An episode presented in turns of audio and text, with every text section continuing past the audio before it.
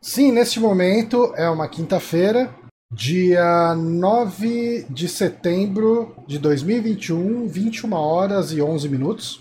Repita. 21 horas e 11 minutos.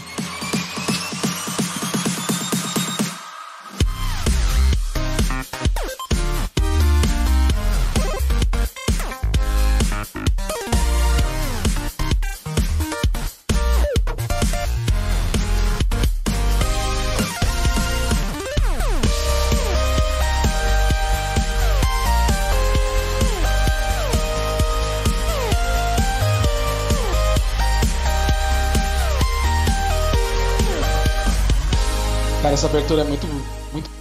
Quem que fez essa abertura, Johnny?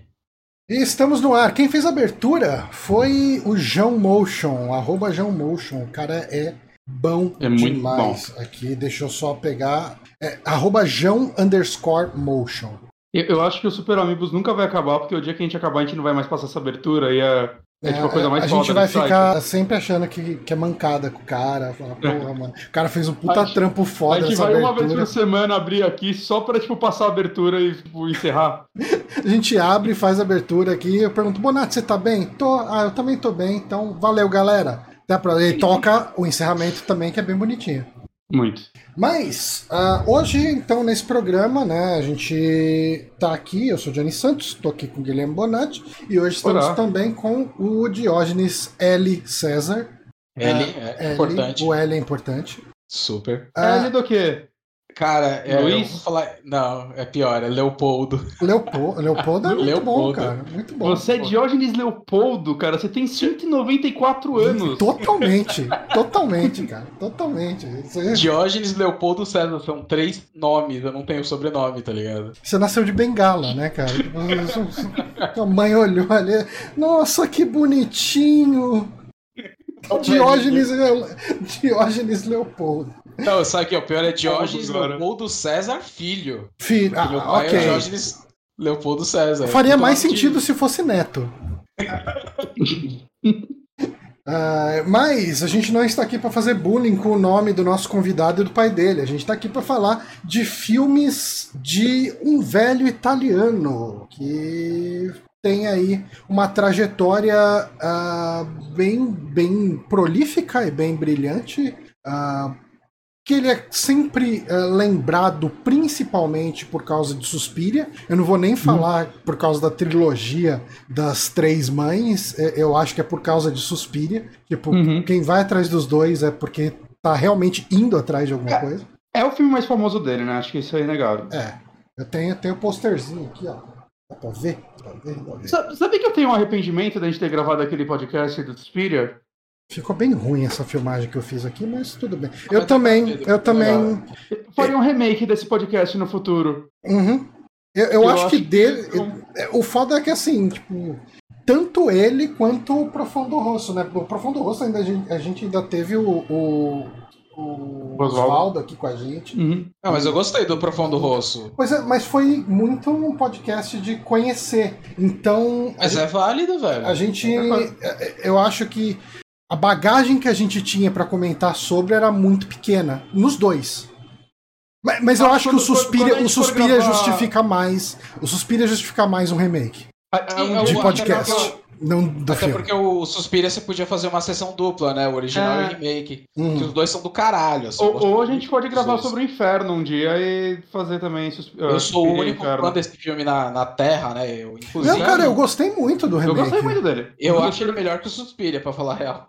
Eu acho ele visualmente mais chocante, assim. Acho que o, vis- o visual do É, o visual um do gore dele é. é Não, e- foda. sabe aquela Não, cena que- da, da, da atriz mergulhando no. Tipo, tá tudo vermelho e ela Nossa. mergulha numa na água mais azul do mundo. é Cara, a tipo, cena do puto. balé dela quebrando os ossos enquanto dança o balé é foda demais aquilo.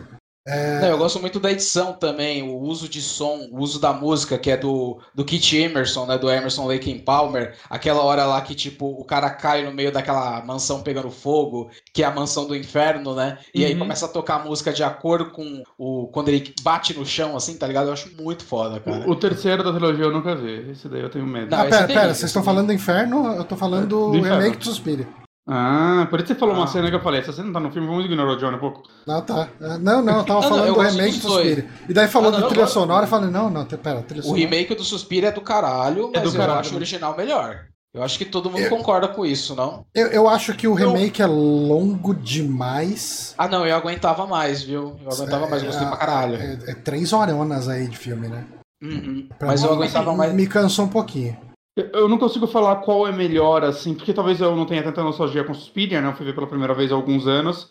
É, eu diria que os dois são dois filmes que eu amo, assim, maravilhosos, É gosto dos dois. Eu, Eu não consigo, gosto- tipo, eleger. Eu gosto muito do Suspiria Remake, só que eu acho que o final dele, com, aquele, com aquela edição de, de, de banda de black metal dos anos 90, assim, é muito estranha, cara. Eu ainda não entendi o que, que o Luca Guadagnino quis Ele falar quis com usar- aquilo. Todas as técnicas de edição em uma cena só. É, então, é, e tipo, os filmes dele costumam ser muito bem montados, assim, eu não entendi, cara. Aquele Call Me By Your Name, cara. Puta não filme ainda. leve, gostoso tal. E, e eu tava gostando muito do Suspiria, assim, mas aquele final eu falei, o que que tá acontecendo, cara? Foi, não tô foi- entendendo. é- parece outro filme, né? É, é outro filme que começa ali.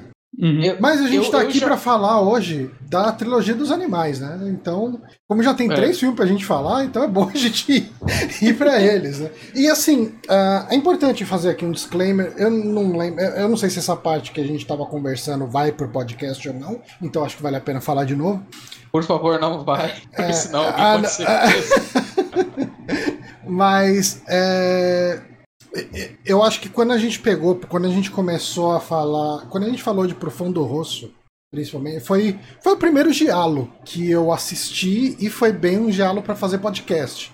É, e depois daquilo eu comecei a assistir muito giallo, né? Eu comprei comprei uns quatro box daqueles da Versátil, né? Eu assisti os filmes de três, né? Uhum. E agora para esse podcast eu comprei o box da aquele box a arte do Dario Argento, né, que tem o, a trilogia dos animais mais o ópera, né? Você assistiu Ópera? Ainda não. Cara, é, eu amei aquele filme. Muito foda. E É um. É um, é é eu gosto muito, só fazendo uma vírgula, Uhum. do Terror na Ópera, né? Que ele faz um filme. Porque o Dario Argento ele também dirige óperas na vida real, né? E ele foi lá e conduziu o filme de como ele conduz as óperas dele, só que ele colocou heavy metal no lugar de música clássica. E Uhum. ficou aquele negócio extremamente exagerado, mas foda pra caralho também, assim. Eu gosto E- muito daquele filme. E, e foi legal que eu vi os três, né? A trilogia dos animais e na sequência ele. E é um negócio, tipo, o terror na ópera. Tipo, a trilogia dos animais são dos anos 60, né? E o terror na ópera é já 80 e pouco. Set- Hã? 70. 70, 70, 70 e 71, é, né? 70 e 71. E o terror na ópera acho que é 85, se eu não me engano, 87, 87.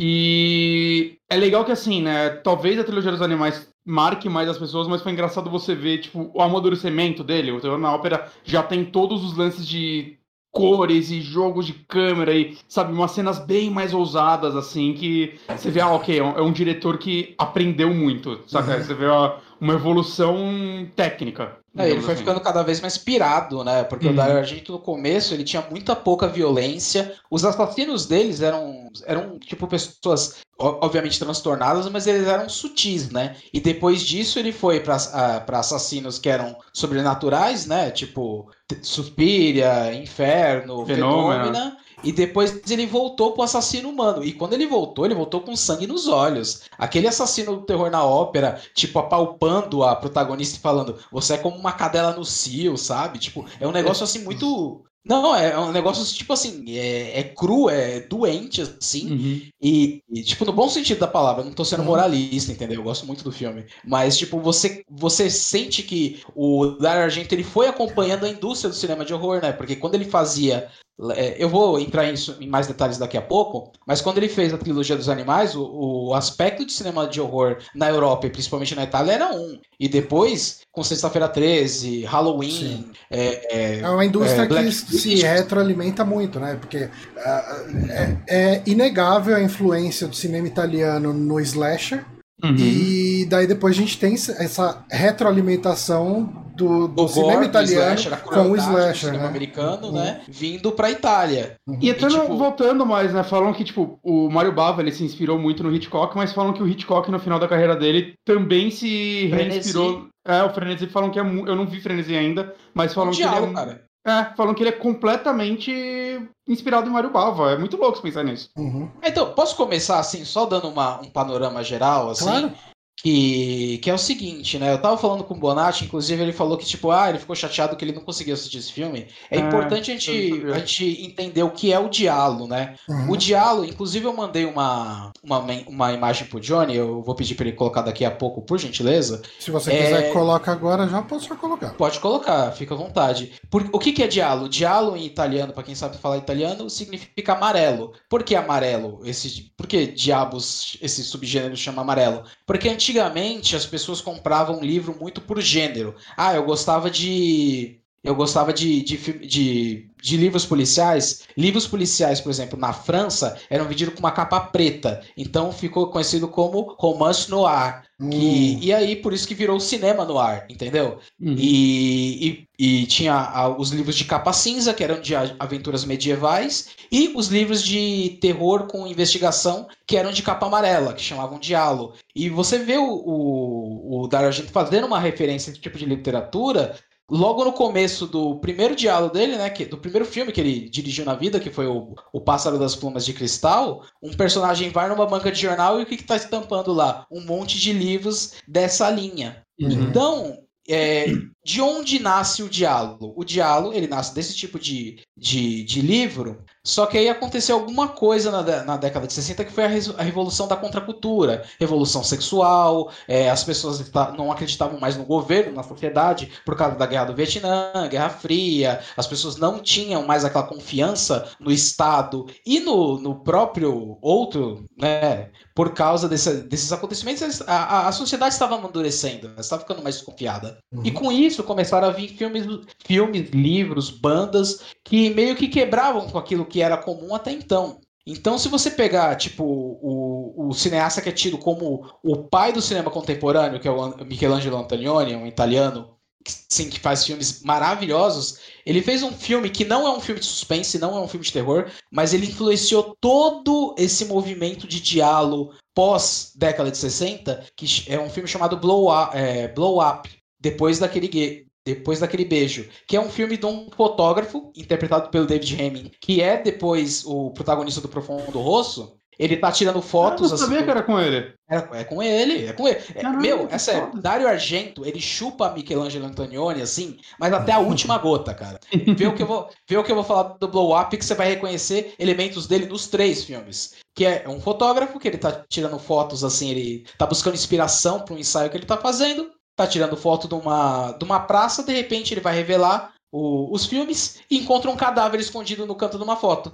E aí ele começa a investigar, investigar, investigar. Só que o Michelangelo Antonioni, ele estava fazendo filmes sobre o quê? Ele fazia filmes sem gênero. Ele fazia filmes em que tinha um começo, um mote, né? Por exemplo, tem um filme dele chamado La Aventura, que é sobre quatro amigos que ele estão numa ilha da, da Pompeia, na Itália, e um, um deles, uma, de- uma deles desaparece, né? Uma menina. E de repente eles começam a investigar, parece que tem uma conspiração do, do, do pessoal do interior que raptou a menina. Só que no meio do filme, ele esquece disso e ele mostra, tipo, a relação das pessoas, é, como elas se firmaram por causa do desaparecimento da menina. Então, tipo, com o desaparecimento de um ser humano, os outros três ficaram mais humanos, entendeu? Uhum. E ele sempre joga com isso. Você pegar o, o Blow Up é a mesma coisa. Ele começa a investigar. E ele, como é um fotógrafo antigo, ele começa a ver que Londres, eh, se passa em Londres, apesar de ser um filme italiano, ele começa a ver que Londres está mudando, tá ligado? Tipo, tem uma hora que ele vai num show do,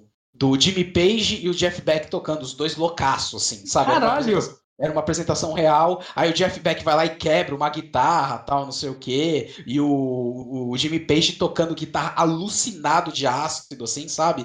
E aí ele vai... Eu não vi vai- esse filme. Cara, é maravilhoso. Eu cara. tenho ele, ainda não vi. Caralho, não- se eu soubesse metade disso, eu teria corrido pra ver. Não, então, e aí é, o David Hemmings ele vai investigando e de repente ele fala, velho, isso aqui é muito. Londres se transformando os hippies, o rock, a contracultura, a revolução sexual. Ele é o primeiro filme de, de estúdio a ter uma mulher nua em- no frontal, sabe? Então, meu, é.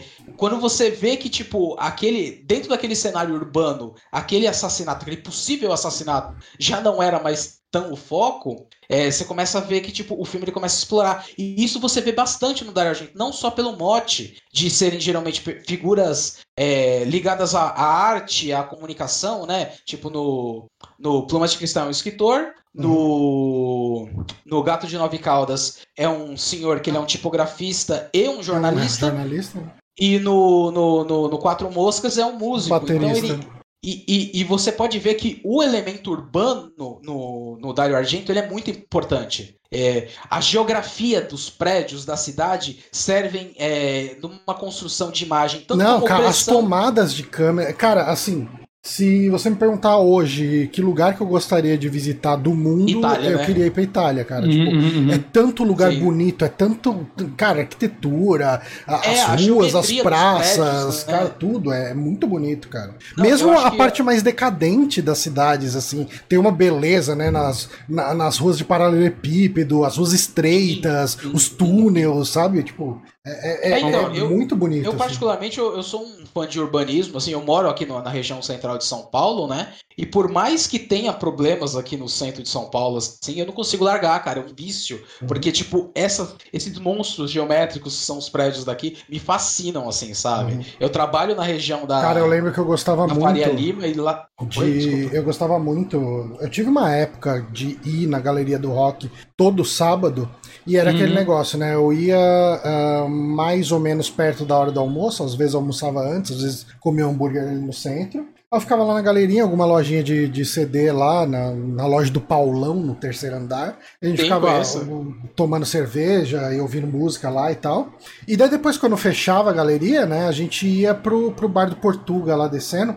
E, e, eu pegava aquele centro vazio, né? A, a, uhum. tipo umas 9, 10 da noite, no, tudo escuro, só que, enfim, tudo vazio, né? Mais vazio do que escuro, mas com aquela iluminação. Uhum. E é, é, é bem é um cenário, né, cara? É de um filme de terror. É, não, é, não só de filme de terror. Eu falo que é um, aqui, ele é um cenário mesmo, assim, de, de alguma coisa, sabe? É, é o centro, esse centro velho de, de, metrópoles antigonas, como é o caso de São Paulo e todas essas cidades italianas que precedem a civilização uhum. brasileira, é, é, é incrível, é lindo, assim. Existe uma beleza até na decadência.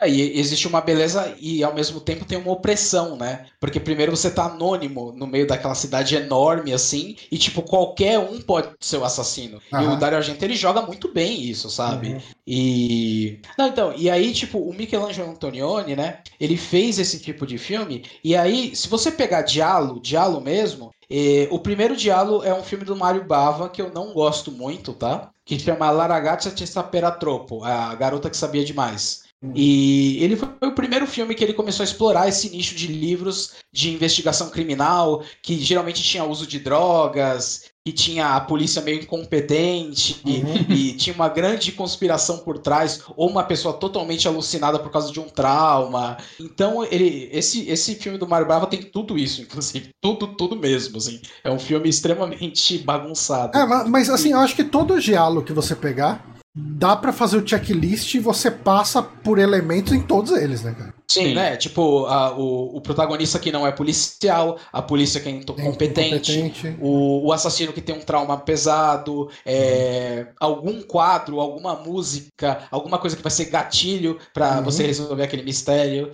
E geralmente um assassino que é totalmente escolhido de forma aleatória, né? Que... É, geralmente a pessoa que menos aparece durante o filme. Isso, isso. É. No, no Gato de Nove Caldas, assim, velho, é... eu até mandei um áudio pro, pro Bonatti, cara, assim, podia ser qualquer um. É uma roleta russa que parece cara, que no final do filme ele o tem pegou e falou não tem um assassino. Ele tem ele uma assim, dica. Uma não, mas é, é, ele tem uma dica do assassino no Gato de Nove hum. Causas, que é na hora que eles estão levantando quem são quem são as linhas, né? as nove caudas, né? Quem são as nove linhas de investigação que eles têm? Ah, tem essas pessoas que são ali do, do laboratório Instituto. de genética lá do instituto.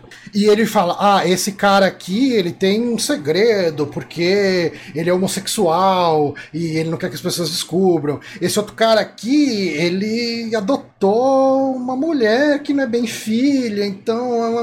É esse cara aqui é um, é um cientista brilhante. E daí tem esse outro cara que tem um negócio.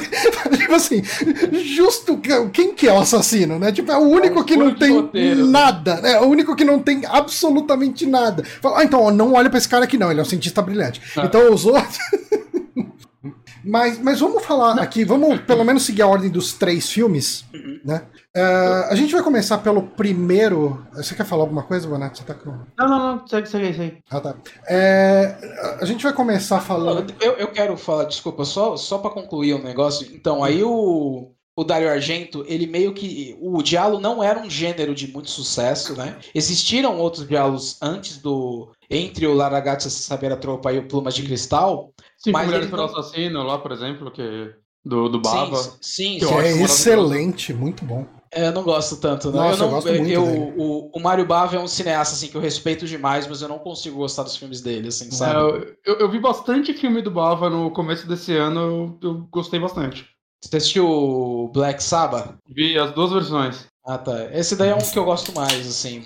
E. Não, então, e aí o, o Dario Argento, quando ele trouxe esses elementos do filme do Antonioni para esse tipo de, de história que era muito popular e até hoje é, né? Se você for pegar, tipo, Rudonuts, assim, fazem sucesso muito, tipo, umas séries como The Killing, você pegar uns 15 anos atrás, Pânico, eu sei que vocês fizeram no verão passado, são meio que que continuações desse tipo de história, que por sua vez são herdeiras de Agatha Christie, que por sua vez é slasher, herdeira... né, em geral, né, bebeu é, muito de. O, não só o slasher... Sexta-feira 13, né, você pegar o, o lance da Pamela ser a assassina no final, né? É, é, um plot meio diálogo, saca? Você acha o tempo todo que, a, que é o Jason que voltou e no final não tem Jason, né? Ele tá morto no primeiro filme. É, o, Sexta-feira 13, assim, se ele fosse feito na Itália, eu não veria problema nenhum em chamar ele de diálogo, cara. Eu não vejo uhum. problema nenhum em chamar ele de diálogo, mesmo sendo americano, uhum. sabe? Vocês conhecem um filme chamado é, The Bavarian Sound Studio?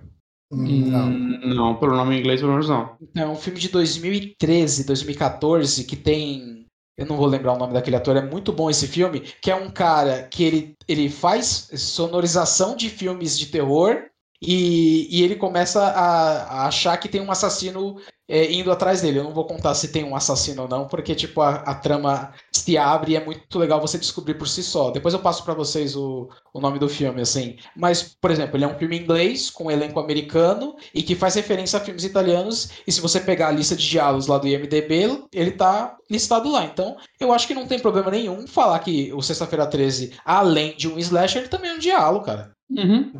Também não haveria problema, não. É.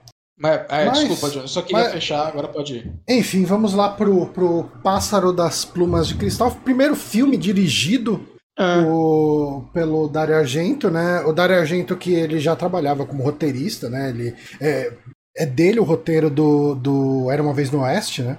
Ele é um dos roteiristas. Um dos roteiristas. Ele e o Bernardo vez... Bertolucci. Uhum. Eu, eu, li uma vez que o Leone chamou ele, o que isso é engraçado até, porque o Dario Argento é, né, é, muito criticado em como ele trata as mulheres nos filmes dele e tudo mais, né? O, o próprio Tenebre ele fez por causa dessas críticas. E o, eu já li que o Leone, na verdade, chamou ele porque ele achava que o Dario Argento escrevia bem mulheres. Que ninguém lá na Itália sabia escrever diálogos para mulheres e coisa do tipo. E ele foi chamado para escrever Uma Vez na Oeste, que ele estava se provando um cara que sabia fazer isso. Ah, mas então, se, você é... vê o, se você vê os filmes, assim, sabe o que, que eu, eu, eu senti agora com uma cabeça um pouco mais, tanto na sociedade atual quanto eu um pouco mais velho, assim, que fazia pelo menos uns 15 anos que eu não via esses filmes, hum. eu acho que ele é um cara que ele tá falando assim, olha, eu não sou machista, mas ele é, entendeu? É. Uhum. Ele uhum. parece muito isso, assim, sabe? Ele, ele, ele, talvez não seja na maldade, mas ele, ele faz as coisas. Sim, sim, não, acho que não tem como negar isso. Uhum. Mas é interessante que o próprio Pássaro da Pluma, né? Tipo, no final o assassino é uma mulher, né? E o filme, ele foi. Esse foi um dos pontos que foi muito criticado, assim. O filme quase não saiu, né? Teve um, um lance que, que, ele conta no, no Making Off que o, o, um dos investidores do filme, assim, era amigo do pai dele, né? Basicamente. Era produtor, não era? Era, um dos produtores. E o cara chamou o Salvatore para conversar e falou: Ó, oh, não tem como lançar essa porra, não, mano. Isso daí tá, tá uma merda esse filme. Uhum. E aí o que acontece é que a assistente do Salvatore, do Salvatore não, desse cara, a secretária, ela, ela era já uma velhinha e tal, e, e quando o cara saiu, acho que pra atender o telefone, o Salvatore reparou que ela tava tremendo. Ele perguntou, meu, o que aconteceu? Ela falou, meu, esse, eu nunca fiquei com tanto medo num filme na minha vida. né? e, e, aí ele virou e falou, pelo amor de Deus, fala pra ele isso. E tipo, esse cara, assim, tinha mais gente que tinha gostado do filme já nos testes. Esse cara não ouvia ninguém, só a secretária dele. Quando ela falou, ele falou, beleza, vamos lançar. E aí o filme foi um sucesso absurdo, assim. Parece que, tipo, na sequência ele já ligou pro Dario Argento e já vendeu mais três filmes pra ele. É que ele custou, yeah. tipo, ele custou muito barato, né? Uns 500 mil dólares, se não me engano. Ele foi filmado em seis semanas, velho. Um mês e meio, uhum. cara. Uhum. Um mês uhum. e meio você não sendo uma, uma, cena de ação da Marvel, cara. É muito. É verdade. Isso é. com, com o Dario Argento ainda quebrando a câmera. Sim, jogando Puta. uma câmera velha, velho. E ficou legal pra caramba o efeito, velho. E quando eu assisti essa cena, mano, como ele, como, como que ele filmou isso, isso né, cara? Ele, ele, deu um zoom muito louco. Que câmera é essa? Não, ele literalmente pendurou a câmera numa corda e jogou da janela. E, e os caras não Os caras, não, o cara vai quebrar. Não tem seguro, mas não vai quebrar, tá presa. Tá presa. Mas se se quebrar, não tem seguro.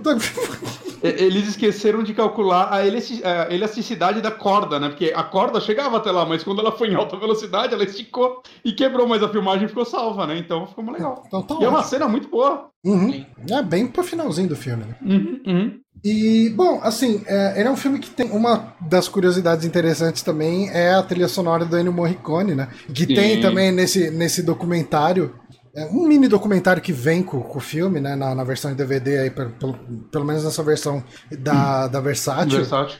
Que ele queria dar umas ideias pro, pro Morricone, né? Falou, cara, não, ó, houve, tipo, eu queria uma coisa nessa linha aqui, com, essas, com esses cantos de criança. Cara, eu sou Ennio Morricone, se você quer que eu copie a música dos outros, vai tomar no seu cu, vai procurar outra, outro músico.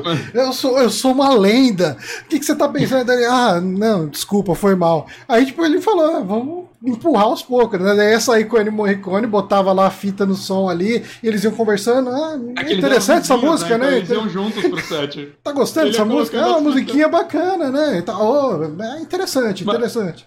Mas, mas vale falar, né? O, o Argento nunca vai poder ser um cara, tipo, sair com, com uma ideia, uma caneta na mão, uma ideia na cabeça e correr atrás do meu sonho, né? Tipo, dá pra ver desde aí, tipo, beleza, a carreira dele ele começou de uma forma é, justa, né? Ele começou como crítico de cinema e ele começou daí a escrever roteiros até que ele foi fazer o filme dele, né? Mas ele teve um patrocínio aí, né? Que é o ah, Salvatore, totalmente. que já era um... Que é engraçado que você abre o IMDB do Salvatore, tem 15 filmes lá, mas ele é um produtor de cinema gigantesco da Itália. É, é, história do cinema italiano, eu não sei se vocês perceberam com esses filmes, os créditos são muito pequenos. Uhum. É tudo listam meia dúzia de, Eles listam meia dúzia de pessoas e tchau, tá ligado? Uhum. E mesmo no, no, no, no, no no, nos registros assim, do IMDB, cara, você pega muita coisa muito errada, assim, tipo, até cinco anos atrás, até uns anos atrás, na verdade, você via que o Dario Argento ele tinha dirigido alguns westerns tal. Eu falei, pô, nunca, nunca ouvi falar desses westerns tal. E ele nunca dirigiu aqueles filmes, sabe? É muito. Também são os que ele escreveu e botaram ele como diretor. Ex exatamente. E às vezes ele até dirigiu algumas cenas, porque isso é muito comum, sabe? É a segunda unidade, né? Você começa a sua carreira assim, né?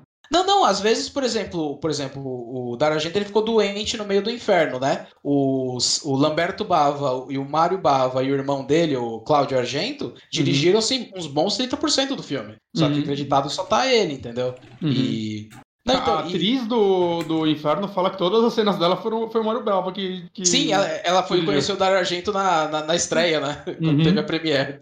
E. Não, então, aí, tipo, não dá para você se guiar muito, mesmo no IMDB, não dá para se guiar muito. Cinema japonês e cinema italiano é uma bagunça, assim, e, tipo, é melhor você ir atrás dos registros em livro tal, que não estão na internet, para você ver realmente o que, que o, o Salvatore Argento ah. fez, porque.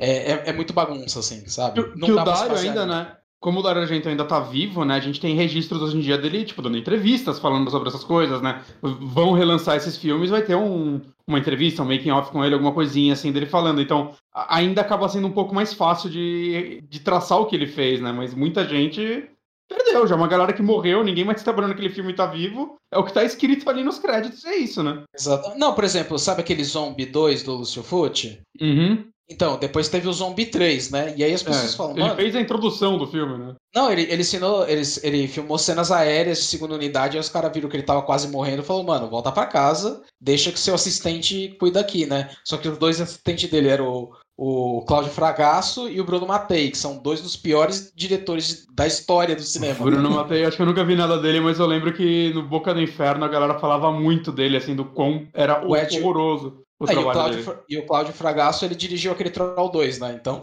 Ah, tem melhor- não tem maravilhoso. melhor cartão de visita que isso, tá ligado? Mara- Esse, esse daí eu, eu defendo. Então, É um aí, filme tipo, divertido de ver. Sim, é maravilhoso. Aquela Mas bruxa, fala isso cara. pra ele. Ele acha que o filme dele é arte até hoje. Sim. Ele não aceita que, é, que o filme dele deu a volta. Você já viu aquele documentário sobre o filme Worst Best Movie? Baixei e não vi. Cara, ele fica muito puto num festival que o pessoal fica rindo do filme dele. Ele fica muito puto. Assista só por causa dessa cena, cara. É muito legal. Mas ah, o pássaro, pássaro. Ah, vou, vou pegar a sinopse aqui do, do- da Wikipedia, Boa. porque é o que a gente tem aqui hoje. Uhum. Uh, Sam Dalmas é um escritor americano que está na Itália buscando inspiração para um novo livro. Ao mesmo tempo, um maníaco mata mulheres na Itália. Quando Sam presencia na- a tentativa de assassinato do que seria, do que seria uma das vítimas do maníaco, Mônica Ranieri, uh, ele tenta investigar sozinho junto com sua namorada Júlia, sem perceber que o assassino era o menos provável. Sempre é o menos provável, no geral. Ah, cara, assim, é, o filme, é, eu acho que essa cena da galeria é, É de onde ele, é ela é de arte. muito legal, cara. Tipo, A Porque montagem. a- e, e eu acho luz. que o cenário da galeria é muito legal, né? Porque ele é, cara, é, é uma galeria mega. Você pensa numa loja, sei lá, como se fosse. É, é difícil traçar um paralelo. Uma, uma loja de roupa grande, que é uma vitrine gigante, só que é uma galeria, então ela é bem vazia. Então é aquela portona gigante que dá para um salão mega claro. Uhum.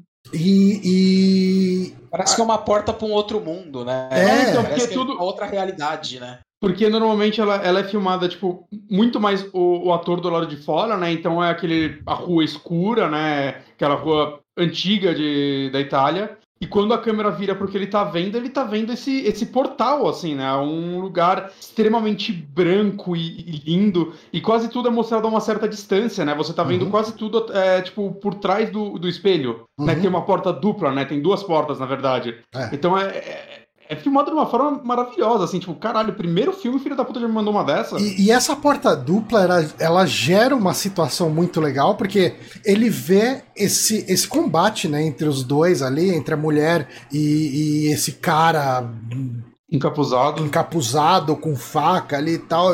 Os dois brigando, ele vê a faca pegando ela.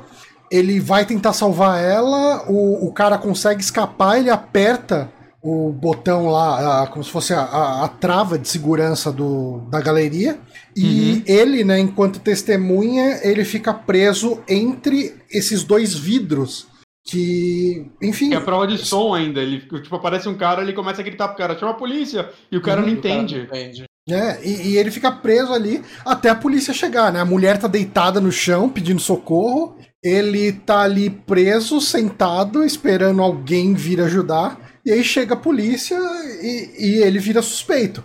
Ah, é, E a cara dele é muito boa, né? De tipo, porra, eu não posso fazer nada, assim, né? A hora que ele tá sentado lá e a polícia chega, ele tá só parado, ele já, tipo, desistiu. Uhum. Eu acho muito bom essa cena. E, e uma coisa interessante é que nesse momento ele vira suspeito, e ao mesmo tempo que ele vira suspeito, o, o delegado envolve ele na investigação. Vamos investigar aí comigo. Por quê? Por que não, né? Da, da Argento pode entender de muita coisa, mas. Né, de- Procedimento policial. Eu não sei, não É. sei, não sei como funciona a lei na, na Itália, mas Óbvio. eu achei peculiar. Que não é assim. Ô, caro E- senhor suspeito, vem investigar com a gente. Não, o, o, o, o escritor, ele participa do, do laboratório forense, cara. O que, que ele tava fazendo lá, bicho? É, mas, mas tem uma ele coisa. era uma né? das partes, cara.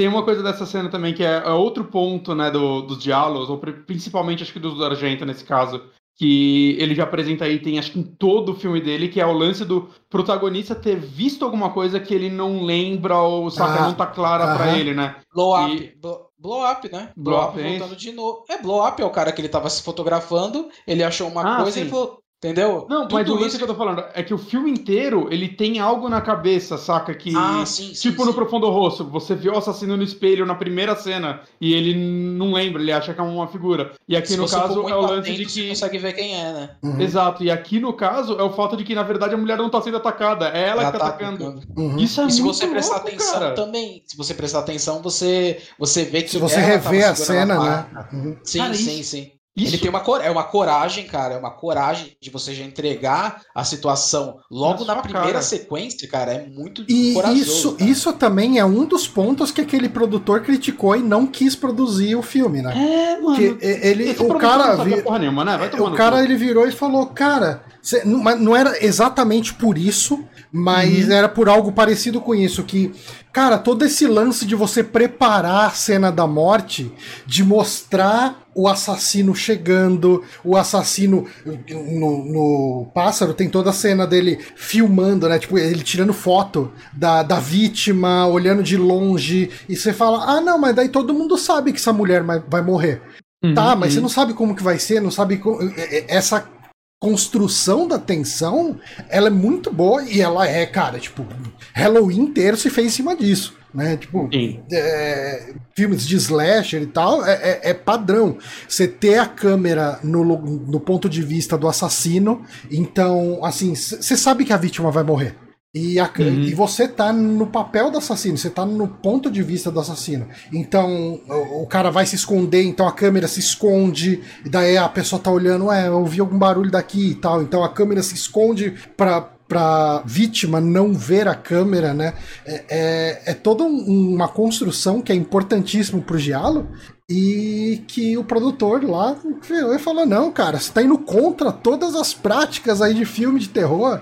Olha, ele não tava errado, realmente. Se você for pegar plumas de cristal, cara, não tem nada parecido antes dele. Uhum. Mesmo nos diálogos, cara, tipo, é, o, o G, você acabou de falar, assim, é um negócio que, tipo, até hoje eu acho que câmera subjetiva de assassino, não existe nenhum diretor que faz melhor do que o Argento, porque ele coloca vários toques pessoais dele, porque eu particularmente acho que ele tem momentos muito geniais, assim, eu acho o Dario Argento, pelo menos até certo ponto da carreira, um gênio, Uhum. e um gênio do cinema mesmo, cara, eu pago um pau do caralho pra ele. Eu concordo. E por, e, por exemplo, aquela hora lá no. Já adiantando o gato de nove caudas, que. Que o, a câmera subjetiva do assassino tá indo e ela esbarra num vaso e o vaso cai, cara. Aquilo é de um preciosismo, assim, que eu acho foda, porque, tipo, o, você não tá esperando que aquilo acontece quando você tá na subjetiva do assassino. Ah. E aquilo repercute dentro do filme. E assim, e eu, o que eu acho muito. Eu assim, eu acho que o Dario Argento ele não sabe escrever é, muito bem os, o, a arquitrama dos filmes dele. Mas eu acho que ele, como roteirista visual, ele é fantástico. Uhum. Aquela primeira cena que você vê o assassino, logo depois dessa cena que você tá falando,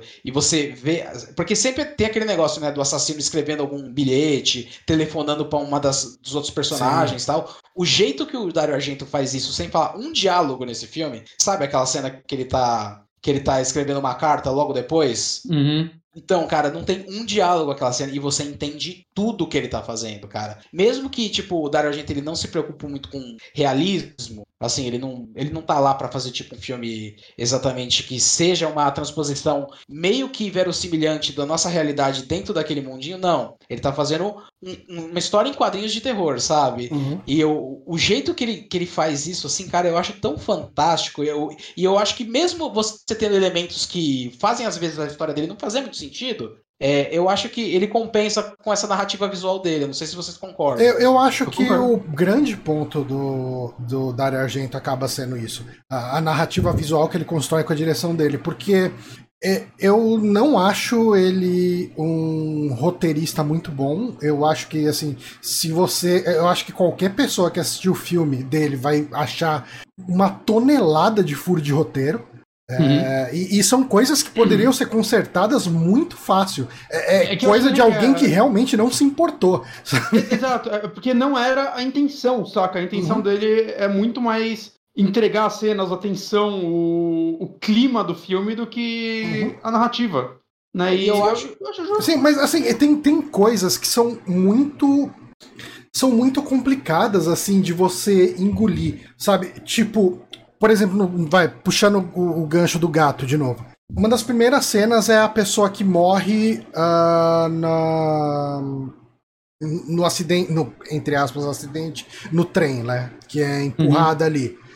Cara, eu acho que tinha tantas outras formas de você trazer que a foto dava a informação de que a pessoa foi realmente empurrada e, e assim, ninguém, o fotógrafo, o jornal, ninguém se deu o trabalho de olhar que tinha uma mão empurrando a pessoa que caiu no trem, até o momento que alguém chegou e falou: "Oh, talvez eh, talvez essa pessoa tenha sido empurrada". Oh, dá uma olhada aí no filme e vê se, se a pessoa foi empurrada. Porque o que que acontece? Isso vira o gancho pro, pro fotógrafo fazer uma revelação nova do filme é, ampliado, né, e, e, com o detalhe a mais da mão empurrando e ele acabar sendo assassinado e perder o filme, perder a foto, perder o negativo, perder tudo. Então tudo isso não serve para nada. Sabe? Tipo, a, a... tipo assim, mas, mas, a cena do trem é muito boa. Não, não, eu falo, a cena do trem é muito boa. Se a, alguém vendo o jornal tivesse visto a mão, tipo, eles enquanto estão investigando, visse a mão, ela não entrega que é um assassino de nenhuma forma, uhum. sabe? Uhum. Tipo. Não, mas aí, aí teria um elemento que a polícia iria se envolver, entendeu? É importante que a polícia não. Não, não, não, mas a, poder, a, a, a, polícia não, não precisaria ser quem identificou que tinha essa mão. Não, não, mas a partir do momento que fosse mais explícita a mão, eu acho que a polícia ia se ver obrigada a entrar na trama. Hum. E aí a trama não ia acontecer. Mas assim, vai, tudo bem. Eu, eu acho que do jeito que foi feito, é muito foda-se, sabe? Tipo, de repente tem essa mão que ninguém olhou e ela apareceu e ela sumiu. Do jeito que ela aparece, ela some, sabe? Ah, é, tipo eu, assim, eu tenho eu... problemas com coisas, né? É, eu, eu, eu, entendi que você falou assim, mas é que, tipo, eu não sei se você já revelou foto de filme, revelou mesmo, não. Tipo, pegou. Cara, as, perder esse detalhe é muito real, velho. Hum. E e, por exemplo, assim, tipo, na, eu fiz isso na faculdade, tá ligado? Depois eu nunca mais fiz. Ah, ok, Mas... cara, que perder esse detalhe. Beleza. Por, o que que se ganha sabendo que tinha uma mão e eles não recuperando a foto? Porque quando o jornalista lá, ele recebeu a confirmação que tinha uma mão, ele falou, ah, existe um assassinato, eu vou investigar. Hum. Entendeu? É um mote por, perso por, perso por pros E a polícia ainda estava em negação. Exatamente, porque, tipo, okay. não tinha. É, tinha um monte de gente na estação, ninguém viu nada. Só que aí uhum. o repórter tem aquele faro, sabe? Aquele personagem de repórter clássico. Ele tem okay, aquele faro. Vou, vou, vou aceitar. E o cara ainda morreu depois, hum. entendeu? Uhum. Aí, aí, entendeu? Eu acho, eu, eu, sim, eu vejo certa fragilidade, assim. É. Mas dado o tipo de cinema que a gente tá vendo, que é diálogo, diálogo italiano da década de 70, cara, você tem que fazer algumas concessões também. Cara, Não, mas tem que ser, ser, tem que ser, tem que ser. Mas eu acho que eu acho que com algum cuidado dava para parar estas. Muito fácil. É, porque, tipo assim, filmes. assim, como ele era paparazzi, né? Aquele, aquele, aquele fotógrafo, paparazzi não tira uma foto. Ele coloca modo automático e Uhum. Tira 32 duas fotos de uma vez. Ele podia ter tá em outro negativo a mãozinha, né? Uhum. Eu entendo o que você quer falar. Podia uhum. ser de. Ele podia falar, nas outras fotos que você tirou, tem alguma que aparece alguma mão empurrando? Então, é, é. Ah, nessa aqui aparece. E eles eu poderiam sei, ter acesso resolver, a essa né? foto, sabe? Tipo, eu acho que se perde muito pouco. É lógico, você tem uma cena mais de assassinato e, e, o body count sempre é interessante nesse tipo de filme. Mas eu acho que eles terem acesso à foto. É, é, eu acho que todo uma coisa que me incomoda muito nesse filme também é como uh, o assassino tá sempre em cima das testemunhas no exato momento em que o investigador descobre aquela testemunha. Sabe, tipo, é, é, automático. Eu acho que se tivesse alguma coisa que fizesse o link de que o assassino tá acompanhando a investigação, poderia deixar esse roteiro mais amarrado. Sabe? E isso em nenhum momento é. Em, tipo... Você tá falando ainda do gato de nove caudas? Eu tô. É, agora tô falando do gato de nove caudas. É, não, então, agora que você falou realmente, assim, como diabos aquele cientista ia saber quem era o fotógrafo, né? É, não. ah, ele foi atrás da viúva depois que o, que o cego e o outro cara lá foram atrás da viúva, sabe? Tipo, é, é tudo muito automático, sabe? Ele vai no momento muito. É lógico que se ele não for no momento certo, não acontece o filme. Mas você poderia colocar alguma coisinha, tipo, o cara tem um grampo, ou o cara tá acompanhando, o cara tá seguindo. Você bota cenas do cara acompanhando, sabe? Você conseguiria dar uma amarradinha. A viúva, ele hum? seguiu ela no estacionamento, né? Sim, mas tinha questão de dele saber do diálogo que eles tiveram, do papel, do bilhete, da coisa. É, é uma Ah, é coisa muito específica, cara. Sim, não, não, isso aí não tinha. Ah, mas é assim, é folclore.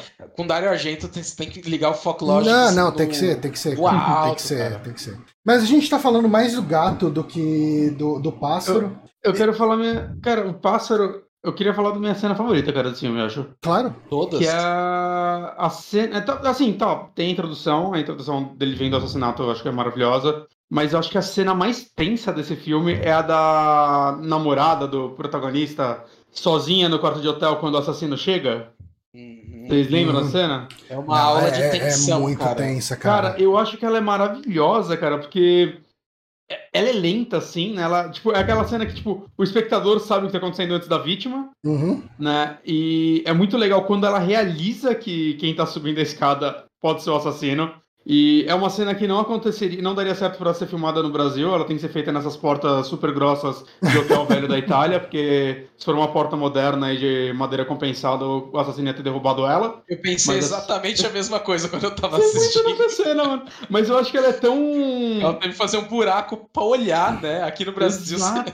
E é, é, é, é- é toda essa tensão de. Ela chega, ela move aquele armário gigantesco pra frente da porta ali, esprende, o cara quebra. Ela sabe que o, o namorado tá voltando, né? Mas, porra, quanto tempo ele vai levar? Aham. E o cara já desligou o telefone. E eu acho muito legal que, tipo. Não, e o O mais- o assassino mais ele vai legal- lá e acha um telefone fácil, cara. É, É, não, Dario Argento, assim, ele tá se fudendo pra realidade. Ele chegou assim, ah, vou cortar o telefone. Aí o fio do telefone tá do lado da porta, assim, cara. Por quê? Não sei, cara, mas tá lá. telefone. E ele Mas- mas- certinho. Eu adoro que ela, tipo. Tipo, a, a protagonista. Essa, essa não é uma personagem tratada como alguém burro nesse filme, né? Uhum. E quando isso acontece, ela começa a tentar. Não, beleza, eu, eu barrei a porta, deixa eu sair. Aí tem aquela janela que é quase no teto, que é impossível de abrir. Aí ela pega um negócio pra tentar arrebentar a janela, cara, e você vê que não dá pra quebrar aquele vidro. Uhum. Né? Ela pega um candelabro e fica dando umas porradas nela e só vai rachando. É, Você vê que não vai dar certo. Com, com base de arame, né? Não, não dá pra quebrar tão fácil. Exato. E aí ela corre pro banheiro, abre outra janela e tem barra na janela, saca? É é um hotel bem seguro, né? Tipo, É, né, então, e a construção dessa cena é muito legal, porque Uhum. ela vai ao- aos poucos, tipo, tentando usar a criatividade dela pra escapar de lá, né? Uhum. E o, o Dario Argento vai num- numa crueldade, assim, né? Tipo, não, você tá presa, você tá presa, você E tá aí ela- presa, não adianta, você tá presa. É muito legal, cara. E a foda é que a atriz, né, a personagem, ela vai, tipo. Parece que ela morre antes do, do assassino entrar, né? Porque ela começa a cair, ela começa a ficar mole. E É porque ela fica você entender- desesperada, né? Exato, parece tipo que a pressão dela foi embora. E aí, tipo, mas o assassino tá demorando pra entrar, porque é aquela porta da grossura de um- uma porta de cofre. Ele tá com, com a faca batendo com uma pedra na Uhum. abrir, cara, é muito louco isso. E aí ela pega É, uma e- faca, saca? Ela tenta, tipo, ok, vou me defender. E quando o assassino pe- olha pelo buraquinho, ela sai correndo pra dar facada no olho dele, não acerta, saca? Mas é, é, tem reação, né? Não é só ela gritando até o assassino chegar e matar ela. Tanto que não mata, né? Uhum. Tanto que a barragem dá certa, chega o namorado dela, acho que a polícia junto, né? E salvam ela e né, tudo mais. Mas eu, eu acho que é uma cena tão foda, cara. Ela é tão.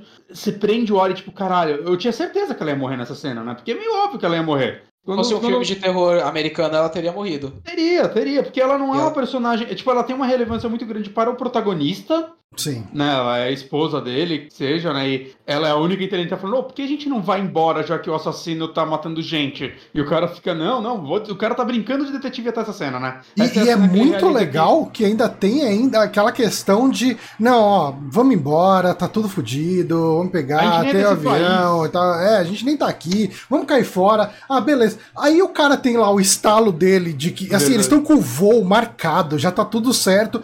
Ah, já sei. Então, é, é, fica aí, eu vou investigar, vou terminar de investigar o caso. Mas a gente tem o voo daqui a pouco. É, Não, não, Consigo voltar. eu vou lá pro interior da Itália e já volto. Sabe? É muito foda-se. É antes dessa cena, né? Tipo, eu... É, antes, é, antes, É. assim que ele faz antes. isso, aí ela fica sozinha. Mas, cara, eu não sei, é uma cena tão tensa e, tipo, se essa personagem morresse pra trama não ia mudar tanta coisa, né? Então seria muito fácil você imaginar ela morrendo. E ela não aparece tanto no filme até então, mas é uma cena construída que, tipo, te vende tanto o desespero dessa personagem, você começa a torcer por essa personagem que você mal sabe quem ela é. Uhum. Não que é algo muito difícil. Normalmente pra você torcer pra um personagem, tem que ser um personagem que você já tá, já comprou ele antes Né? E não tô falando que, tipo, você não compra. Tipo, novamente, ela é inteligente dessa porra desde o começo. Mas ao mesmo Ela é o tempo. a freio gente- moral do protagonista, né? Porque, tipo, Sim. o Exato. policial quer a ajuda do cara. Não sei por quê, porque ela é polícia, mas ele precisa da ajuda do escritor. E ele pode é- ter visto algo, ele foi o cara que viu. Não, mas tá, mas aí você não leva. Não, tipo, cara, uma não, coisa- não, ok, Levar a testemunha pra investigação, arriscar a vida da testemunha ativamente. É um- é- é- eu acho que fere alguma ética policial em algum momento. Eu acho que Não, lá velho. era legalizada essa, essa parada aí. Era assim. Aí, não, Cara, é nesse filme que tem a cena da, do- da garagem de ônibus. Exatamente, eu ia falar dessa cena agora. Essa, eu cena acho que é a minha cena favorita, do, do filme. Minha cena favorita. É. É. Qual é da galera Cara, a montagem de som dessa um- cena é inacreditável, É cara. uma cena muito que bom. o, o, o cara lá, o tá escritor, arma. ele, ele começa a correr, né, do, do, de um suposto assassino, né? Uhum. É, é aquele assassino que você sabe que não é o assassino, porque ele dá muito na cara, aparece, tal, tudo. Parece o cara dele, né? É, então você fala, não, ok, com certeza não é esse cara, tipo, é algum bucha esse cara aí. E daí eles vão pra um lugar que tem um monte de ônibus parado, e é, ele tem, é é uma cena muito bonita, porque ela tem uma ilumina- iluminação bem azul escura por causa da noite, e o assassino, entre aspas, que não é, ele tá com uma jaquetona amarela, um amarelo ovo bem vivo, assim, Uhum. e, e- e rola essa perseguição do, do escritor se escondendo entre os ônibus e o cara acendendo o farol dos ônibus pra achar ele. É, é uma cena mega tensa, cara, ali naquela garagem. E ele fugindo e. e- e é legal porque tem todo aquele lance que a gente já discutiu em alguns podcasts aqui de filme de terror, principalmente terror urbano, de como que você monta o terror numa cidade onde tem gente. Né? Uhum. Tipo, tem pessoas ali, tem. Porque quando eles saem da garagem, que é o lugar vazio, tem gente na rua. E, e daí o cara meio que grita, fala, porra, você viu o cara, o cara de jaqueta amarela, não sei o que, não, ele foi pra lá e tal, não sei o que. E ele vai perseguir e entra no lugar com uma convenção de gente de jaqueta amarela, né? É uma cena muito engraçada. Não, totalmente. De puta que pariu, é muito bom isso. Cara, convenção de. Cara, Dário Argento tá pouco se fuder. Eu, eu acho que tinha que ter uma placa, né? A convenção de gente de jaqueta amarela. Parecida com um vilão, né? Embaixo. Parecida com um vilão.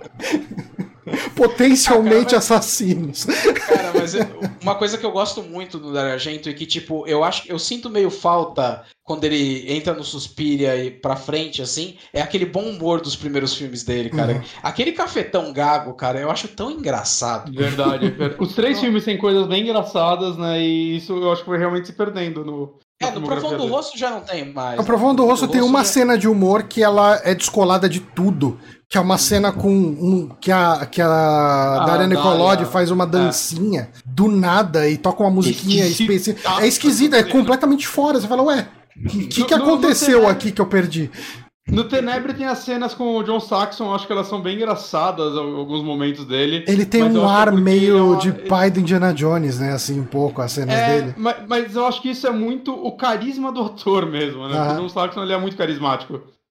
É Neblion que eu preciso rever, cara, porque eu só assisti ele uma vez é, num DVD importado que não tinha legenda, eu não entendi muito bem, assim, o- porque o som não tava muito bom também, eu Uhum. preciso reassistir, cara. Eu não, eu, assim, a trama dele, eu não, eu não faço ideia do que aconteceu naquele filme, assim. É, cara, o Tenebre eu queria muito gravar um podcast sobre ele, porque depois pensando sobre ele, ele é um filme que se passa no futuro, cara. Ah, é? Nada da- é. E Eu, acho muito legal que, assim, todos esses filmes eu costumo ver em italiano, né? Quando tem opção, pelo menos, pra ver em italiano, eu costumo ver em italiano. Mesmo que eu sei que em todos os idiomas é dublado, é como o filme normalmente se passa na Itália e tudo mais, eu, eu acho mais legal. Foda-se, eu gosto de ver italiano. Esse foi o único, tipo, você começa o filme, o crédito sempre aparece John Saxon, primeiro nome dos créditos. Eu, nossa, esse eu vou ver em inglês, cara. Eu adoro esse ator, eu quero ver ele pelo menos se dublando. Tem três cenas com ele, mano. Como no cu. Ele, ele não é o protagonista, eu fiquei muito puto com isso. Mas, Mas o- é, cara, vamos. é, bom, a gente tem uma hora de podcast pela frente, dois filmes pra falar ainda. Vamos falar um meia pouco. hora de introdução, meia hora desse, agora meia hora pra cada um. Dá- dá. É, não, mas eu queria só saber se o que, que vocês queriam falar de encerramento pro pássaro. Cara, Cara, eu... Começa favor, aí. Jorge. Não, não, quero você agora. Não, então, eu gostei muito, assim, que, tipo, uma coisa que o, o da- a mãe do Dario Argento, né, além de modelo, era pintora, o pai dele era pintor, e eu acho muito legal como o próprio filme, ele parece uma pintura, né, a composição Uhum. dos quadros, assim, é... Ela era brasileira, né? Magritte, assim. Oi? A mãe do É Bela brasileira. é brasileira, né? É- é Ela era fotogra- fotógrafa também, né? Ele, Sim, sim, ele sim. comenta nesse, no making off desse daí que é, ele cresceu basicamente vendo ela, ela- o foco dela, o, o trabalho dela principal era fotografar rosto de atrizes. Uhum. Né? E ele fala que ele acha que isso que ensinou ele a filmar mulheres, né? Principalmente o rosto dela e tudo mais. É, a mãe dele era modelo também, né? Ela Hum. era modelo e o pai dele era pintor e eu acho que ela pintava também, se eu não me engano. Posso estar enganado. Família de artista, né? Uhum. É família de artistas, sim. E. Não, e tipo, é, o uso daquele quadro como um elemento de puzzle, assim, sabe, de solução de puzzle, cara, é um negócio que eu gosto muito em diálogo. E aqui eu, apesar de não ter sido explorado muito bem pelo roteiro, né? Aquele negócio do trauma e tal, Uhum. eu achei que foi um elemento muito interessante, assim, cara. Eu sempre gosto quando o filme ele traz algumas coisas metafóricas que transforma, que o roteiro transforma em diegética, sabe? Tipo, o que era um assassinato naquele quadro é a pista pra você resolver o assassinato real. O Sherlock Holmes É verdade, né? Tem, tem esse elemento totalmente, né? Isso. É, é, é foda que a gente tá indo voltando dos filmes e, e, e daí a gente acaba falando pouco do filme que a gente te- seria a pauta aqui. Mas sim, né? Todo esse momento aí do.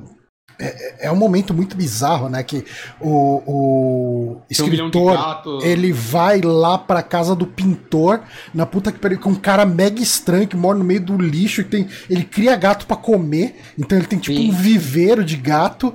E, Cara, e vocês vocês jogaram o Disco Elysium?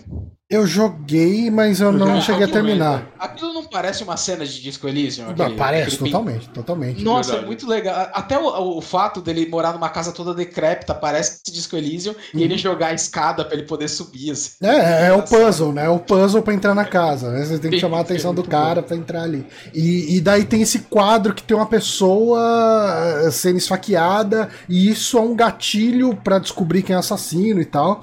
E daí tem toda essa trama, né? Que. e isso é uma coisa muito legal que rola durante o Só, filme só inteiro. uma, só uma pergunta. é, vocês acham também, tem, tinha uma discussão na época, assim, né? Quando esse filme saiu em DVD. Vocês acham também que o cara que abusou sexualmente da, da assassina é o pintor?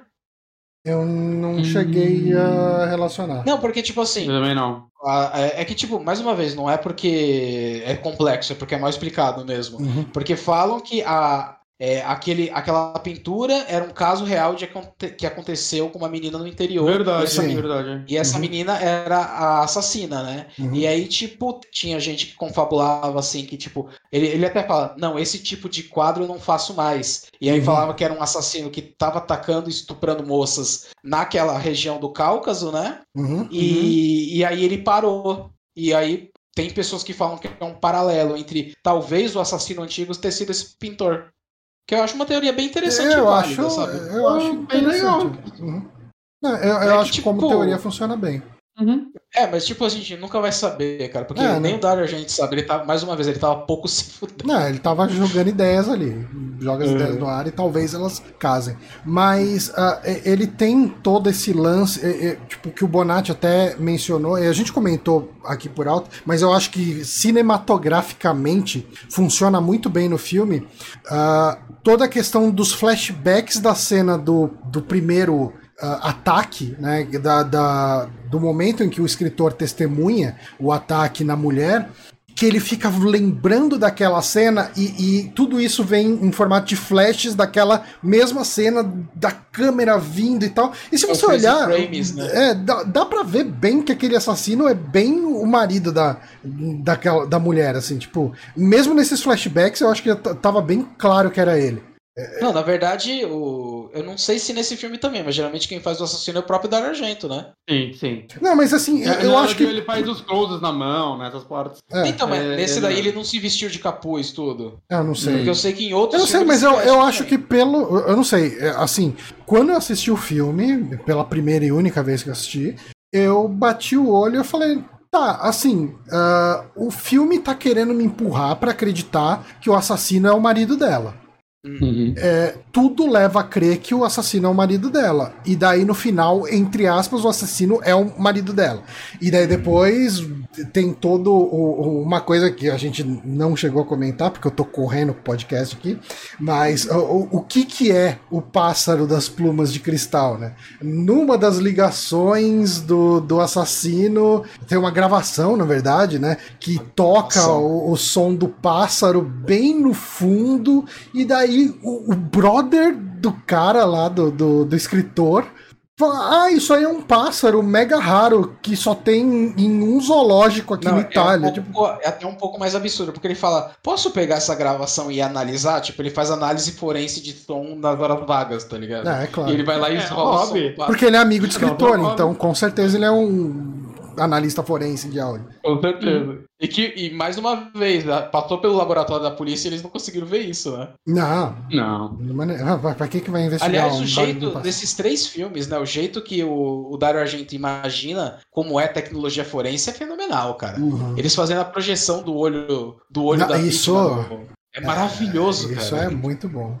Ah, mas daí tem todo esse lance, né, do, do, do canto do pássaro. Ah, esse é um pássaro que tem umas plumas que parecem de cristal, ele é mega raro, tem lugar. E daí eles descobrem que o pássaro tá num lugar mega específico. Fala, porra, mas quem que mora ali mesmo? Ah, é, é a mulher que foi atacada e o marido dela. Hum, talvez eles sejam assassinos. E daí eles vão lá, e daí rola justamente a cena ali da briga.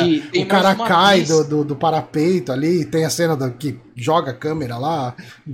Tem Pode mais falar. uma pista de quem é o assassino. Aquela hora lá que o, o protagonista, né, o, o escritor, vai visitar a vítima, né, que ele vai ver como que ela tá. Quando dá um, quando mostra um plano da janela pra falar que eles estão naquela locação, você consegue ouvir o pássaro também. Uhum. Ah. Legal. Não, não É, só que pego. tipo, naquele, na- naquele momento do filme, foda-se, é um Foda-se o pássaro. tá pássaro. ligado? Então, Uma outra coisa que esse filme faz, que claramente é uma influência pra slashers, é que assim que o assassino é revelado, ele se torna incompetente, né? Isso é e, padrão e também. muito desse- louco, né? E muito doido. É. Aliás, que trabalho fantástico de atuação daquela moça, né? Ela, ela, ela, ela deu uma entrevista, assim, ela tava Ela lendo, vira né, perna pesquisando. longa, né? Ela fica muito louca. Não, então, ela falou que, tipo, aquele filme estragou com a carreira dela, porque todo mundo começou a rir da atuação dela. Eu falei, minha querida, você estragou sua carreira porque você é muito É, é, é, cara." nossa, mano. Aquela atuação dela doida ali, puta que pariu. Nossa senhora, é, é- Se tem um ponto negativo, assim, que eu falo desse filme, é, é aquela moça, cara. Ela é muito ruim, cara. Hum. Sim. É, enquanto Quando ela era. assassina, né? Quando, antes disso, ela só tá lá. Ela não Ela incomoda. só é bonita, né? Ela só é, tipo, É. um manequim, assim. Ela não tem Uhum. função dramática, assim. E, e tem todo esse lance, né? É, é um dos elementos aí do assassino que o marido queria proteger a esposa, então ele, ele toma a bala por ela, né? Na verdade, ele, ele assume ser o assassino no lugar dela. E daí ele vai ser preso e tal, e em paralelo a isso, a esposa do cara some, né? Não, Sim, não é a esposa não. não, não é a esposa dele que. que Ah, a namorada é, é a- do protagonista. a a eu tô tentando lembrar se a namorada dele some. Mas Some, não, some. some, Aí ele vai some porque ele atrás. tá com ela. Aí ele vai atrás. Eu, eu não lembro essa cena- que dela sumir, né? É porque. Um- não, então, é porque ele tá conversando com a polícia. E daí eu acho que somem as duas, não é? Mas ela sequestrou ele? Eu realmente não tô Eu lembrando. tô tentando agora. lembrar se, É, agora você me fodeu também. se ela sequestra a, a namorada. Cara, eu não vou lembrar. E pior que eu assisti esse filme umas 3, 4, umas 4 5 vezes, na verdade. Eu assisti semana passada. Não, eu assisti anteontem. Porque, ó, na minha cabeça, eu posso estar enganado aqui agora, desculpa se eu tiver. é, no meio da confusão toda ali de tá prendendo o marido, a polícia ali, o cara tá conversando com a polícia, aí finalmente prendemos os caras, ah, tá, beleza, deu tudo certo, não sei o quê.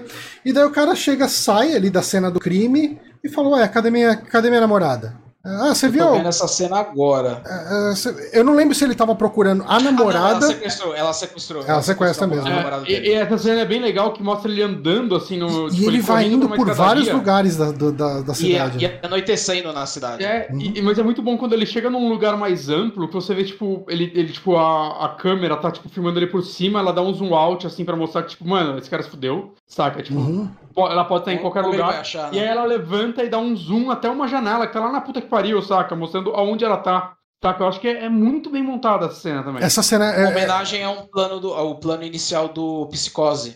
Verdade, verdade. Uhum. Da- das a câmera tá passeando na cidade, de repente ela dá um puta zoom e é um quarto de motel que, o, que a protagonista tinha transado com o chefe. Sim, sim. E eu, eu acho que Verdade. essa cena é a minha segunda cena favorita, assim, tipo, do filme. Do cara indo atrás da namorada e, e da assassina, né?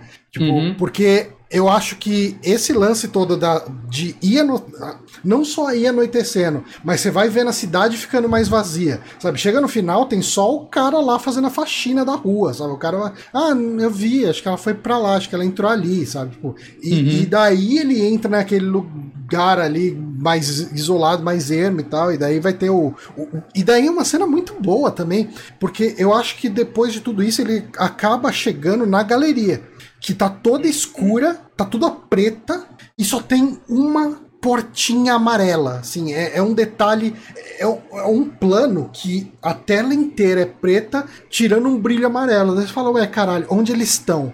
E daí uhum. acende a luz eles estão na galeria. E daí acende a luz já caindo aquela escultura, que é uma parede de espinhos, muito conveniente, sendo jogada em cima do cara, né? E daí tem o uhum. conflito e tal, todo, o conflito final, e a mulher fala, eu sou doida mesmo, gosto de matar, e é isso aí.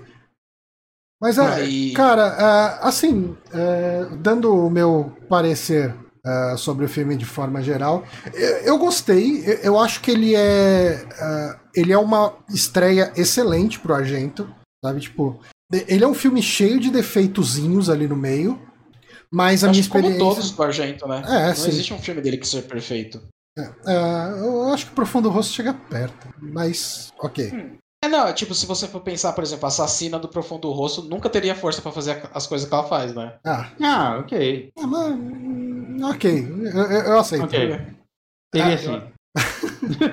Pronto, meu, meu argumento é esse.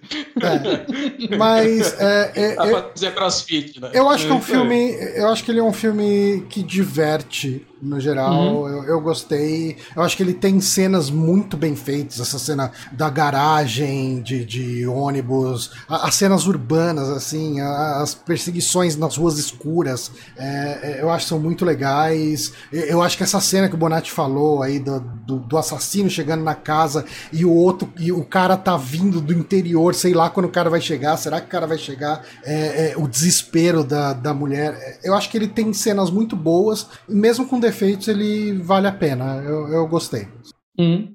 É, eu acho que assim, dessa trilogia é o meu favorito. Uhum. E eu acho que ele, ele é um filme que, tipo, quando eu fui ver ele e tal, eu não esperava que seria possível alguém acertar tanto num primeiro filme.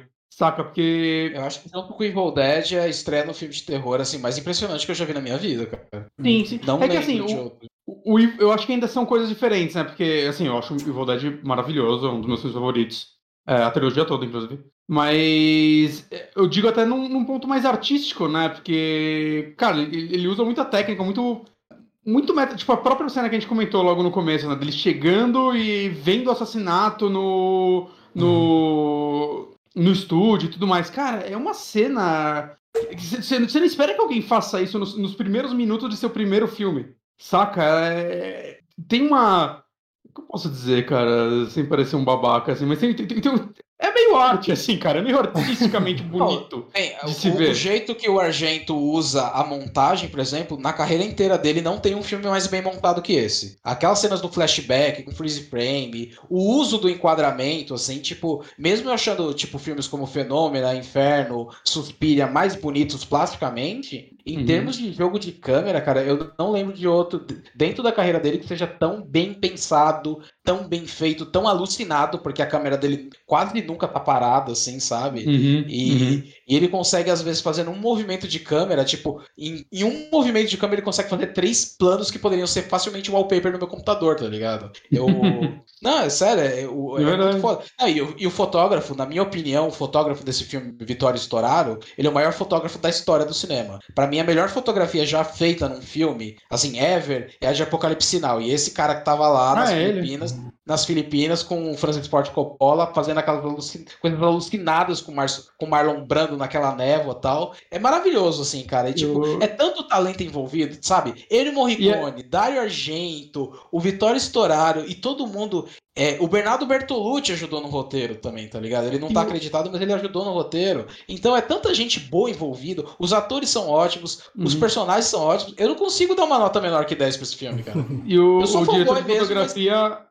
É, você falou aí que ele, que ele virou um cara fodão e tal. É engraçado, né? Que também já era foi o Não, não, é, não, acho que é ele que a gente fala, que acho que é o. Se não é o primeiro, era um dos primeiros, que até hora a gente fala. É, ele fala que eles começaram é que juntos, também... né? É, ele fala, minha sorte é que ele também tava começando, e eu acho que a gente se deu muito bem por isso. Ele comenta no, no making off, porque acho que provavelmente o cara era um dos únicos lá que não ficavam questionando tudo que ele queria fazer. E ele fala, a gente virou puta amigos e é bizarro que a gente nunca mais trabalhou junto. Então, ele tem quase 10 filmes aqui no IMDB antes dele. do, Então, do, gente- do Plumas de Cristal. Ah, a gente, Ó, a gente a gente não gosta de dar crédito pras pessoas.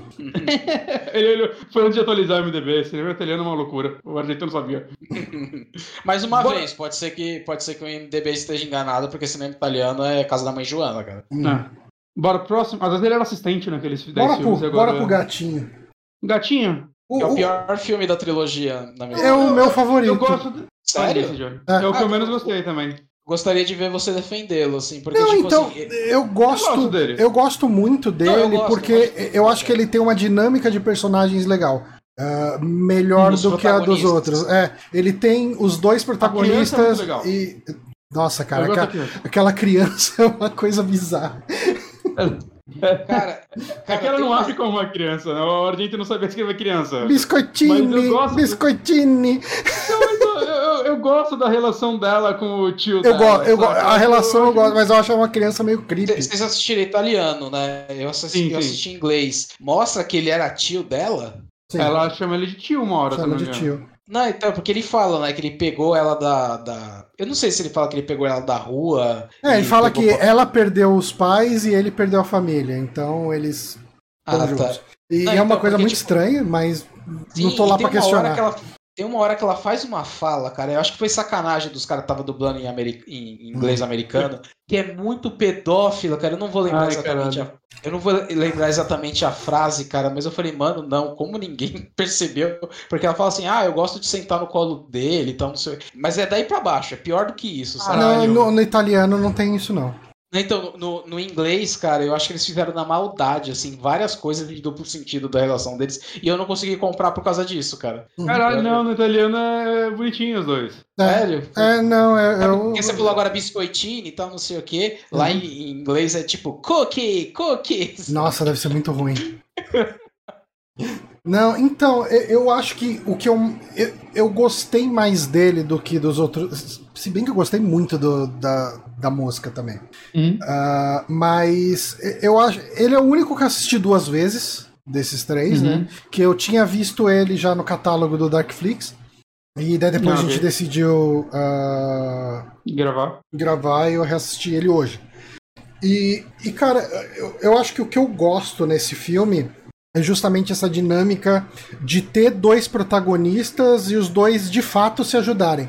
Sabe, tipo, o. Isso é legal. o a gente tem o repórter que ele tá indo atrás desse caso, né? É- é- eu acho que tudo começa com o, o acidente no trem.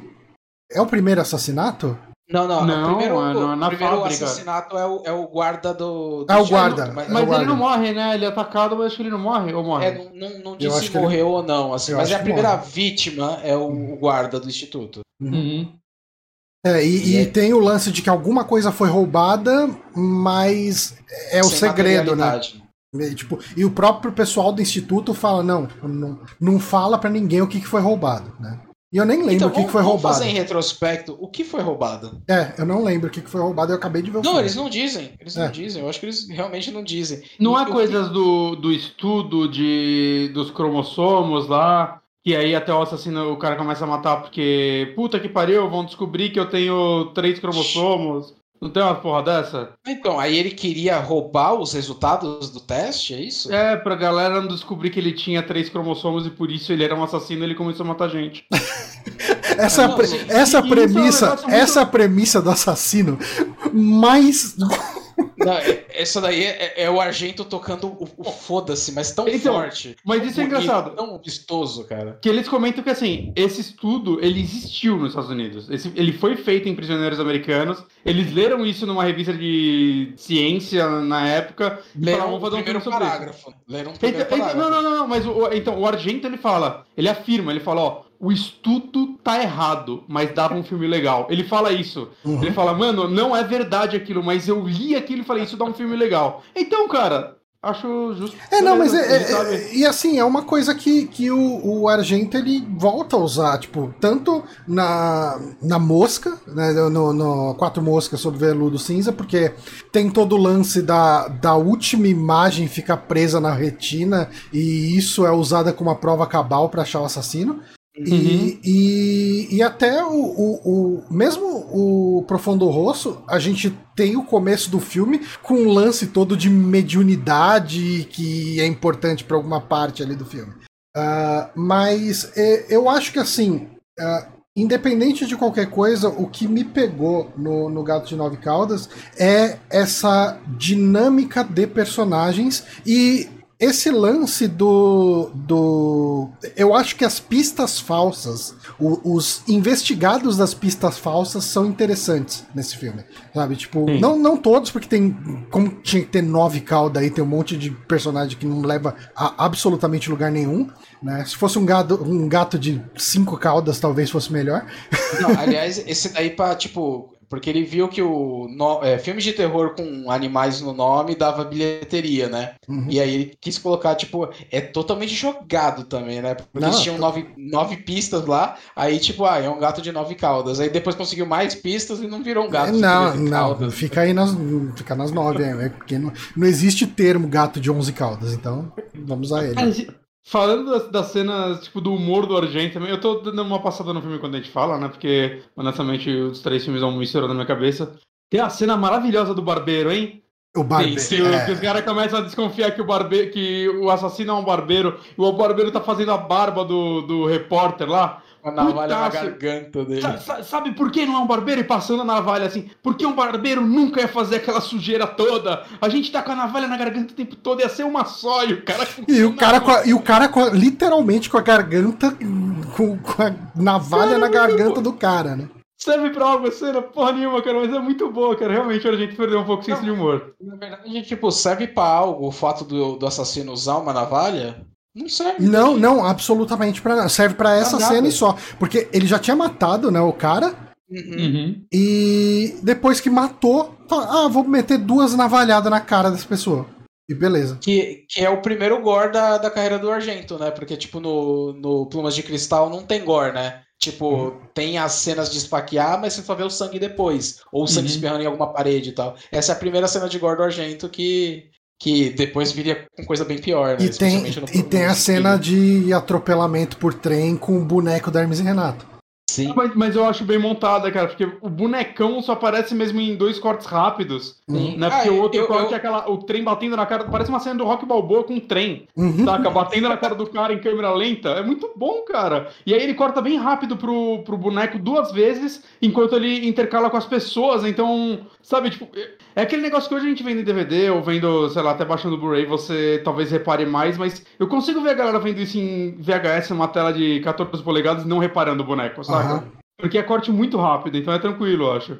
E mesmo o boneco, sei lá, pra mim passou, assim, cara. Ah. Nunca tive problema com essa, com essa cena, não. não é, é, assim, eu, na primeira vez gosto. que eu vi, eu já dei risada do bonecão, mas ok, tamo, é. tamo junto. Eu, eu, gosto mais quando usa um boneco do que um, um CGzão tosco, saca? Eu respeito uhum. um bonecão. Ah, tem, tem todo o lance daquela, daquela mulher lá também que dirige rápido pra caralho e o cara fica com medo. Uhum. só por isso, só por motivos.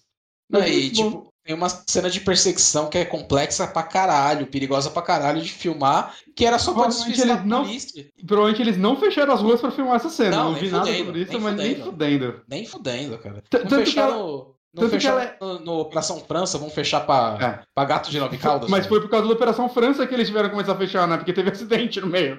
Não, não, não é que teve acidente, é que tipo, eles viram que poderiam facilmente matar pessoas daquele jeito. Aí falaram, não, mas, mas, tem um carro que eles bateram, que bateu, você vê na, na não, filmagem. Sim, não, ah, sim, sim. Eu pensei que você tava uhum. falando que tinha vítima, essas coisas. Não, assim. não, não, teve, teve um. Sim. Tiveram que pagar o carro de alguém ali. Mas, mas eu acho que e, o fato de ser uma cena tipo, de perseguição meio real, eu acho legal, porque não é aquela super corrida Velozes e Furiosos, saca? Eles estão rápidos, mas não é 240 por hora. É uhum. É tipo, vocês já andaram 80, de carro 90, com alguém... né? É, vocês já andaram de carro com alguém que corre pra caralho, uhum. né? Ou já, já pisaram pra caralho. Né? É isso, né? É diferente, você tem que frear mais nas curvas ainda E assim. a cidadezinha apertada, né? Aquela é. vilão é e, muito e, apertada. E, e, uma coisa legal dessa cena de perseguição, é falar, ah, eu vou despistar eles. Tipo, em cena de ação normalmente, de carro, em algum momento o cara dá um cavalo de pau entre algum lugar ali, não sei o que. Nesse, ele só consegue despistar por causa de um momento muito específico que eles passam ali por dentro de um lugar onde um cara tá lavando uns carros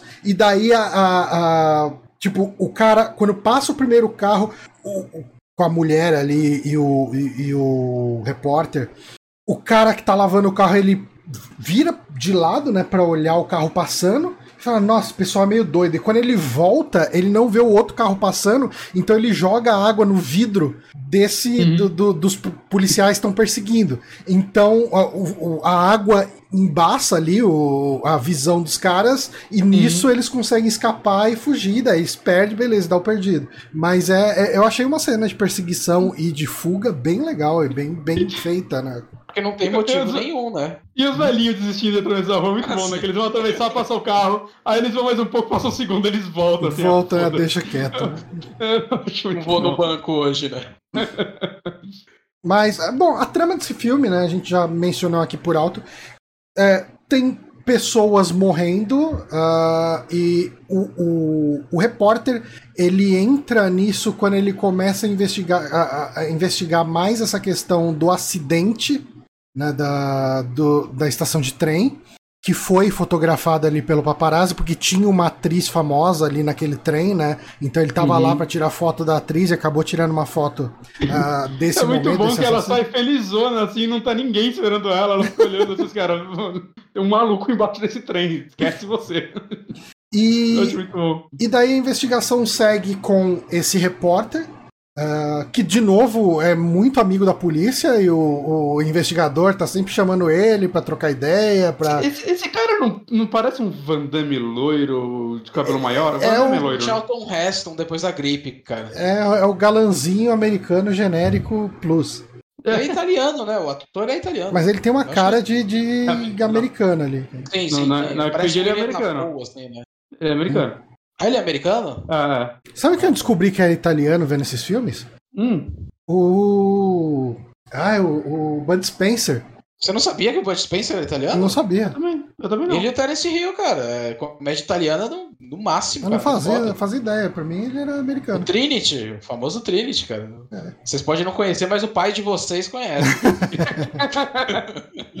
Caralho, Diógenes Leopoldo aí ganhou mais 100 anos nessa. E, e daí, assim, o que me conquistou nesse filme foi justamente essa questão de que ele tem essa pseudociência envolvida, né? Essa questão de que esse, esse laboratório de genética está fazendo essa investigação de um cromossomo a mais que se a pessoa tem, ela é potencial tem, tem, tendências assassinas, então a pessoa é todo criminoso tem esse cromossomo a mais. Só que isso é uma coisa que é meio que ignorada durante toda a investigação, né? Uhum, só volta no final. É. E, e Existem. Uh, e os, os cabeças do laboratório, né, os cabeças desse instituto de pesquisa, você vê que a relação mesmo entre eles tem um pouco de inveja, tem um pouco de. É, é, não são grandes amigos todo mundo ali, todo mundo tem um segredinho. Então, ele tem um clima para mim, que obviamente não tão genial, mas ele me remete um pouco, por exemplo, a, a, ao. E não sobrou Os nenhum. Ah, é, é, exatamente. É o, é, é o mesmo livro com títulos diferentes. Porque... Aqui eu li como o caso do Disney News e o Johnny leu como sobrou nenhum. É, as pessoas estão morrendo, mas tem segredos envolvidos. Então, o assassino pode ser qualquer uma daquelas pessoas. Né? E, e, ele até tem uma crítica né, durante o filme que quando, obviamente, as pistas todas que o diretor dá para os protagonistas leva a acreditar que a assassina é a filha adotiva de um dos, dos pesquisadores, que na verdade não é filha, ela é uma prostituta que ele adotou para botar ali no, no, testamento e ficar perto, enfim. Eles falam disso? É, é, tipo, sim, ela, sim. ela se referencia como prostituta. Então, ah. quando ele chega e fala, ah, não sei o que, você não tomou o leite que estava envenenado, por que, que você não tomou? É, é, e você tá com a mão cortada e, e, o assassino acabou de tomar um golpe do cego lá e tá sangrando, sabe? Tipo, quando ele joga, é, já sei, né? Como eu sou uma prostituta, é, então eu é. automaticamente sou assassina. Nossa, eu acho que em inglês eles cortaram totalmente isso, cara. É, mas em inglês não tem qualquer pode, referência. Pode ter sido que, a, que o, termo, o termo prostituta tenha sido usado para se referir a uma mulher vulgar que tá ali é, é, promíscua ou qualquer coisa do tipo, não uma prostituta literal, sabe? Tipo, mas na versão italiana eles usam, quer dizer, na legenda que a gente tá usando, é, tava referenciando como prostituta. Uh, mas uh, ele tem, uh, nesse momento, né?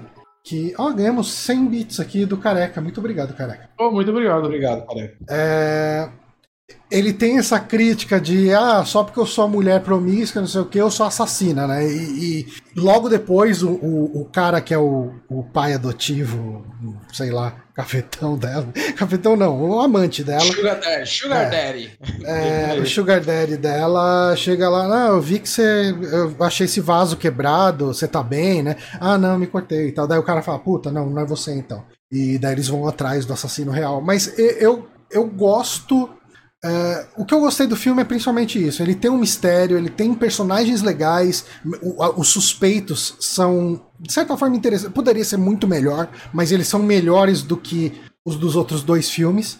Sabe, tipo. Uhum. Uh, e... Eu acho que eles existem, né? Nos outros eles dois filmes. Exato. Nem dá pra falar que existe um áudio suspeito, porque não tem, né? Acaba sendo um pouco mais bucha, né? Uhum. E, e eu acho que ele tem os momentozinhos de humor dele, essa questão do barbeiro. Tem o, o cara lá do. o cara que é o, o, o mestre do picklock lá, o. Puta, o, verdade. Gigi, sei lá. Não, Gigi é, o perdedor. Gigi perdedor. Gigi é, e, e, é muito engraçado esse cara. O, o cara ele é uma caricatura humana, né? Ele tem uma cara de lua, né? Porque ele tem uma cara esticada, um queixão para frente, uma testa inclinada para frente, um narigão. Ele parece uma caricatura.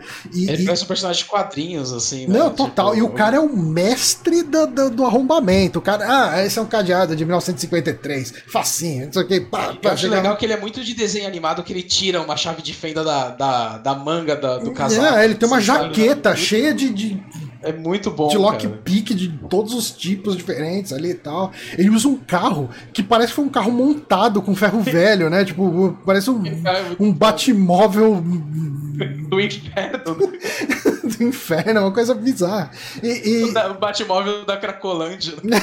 Totalmente, é uma coisa muito bizarra.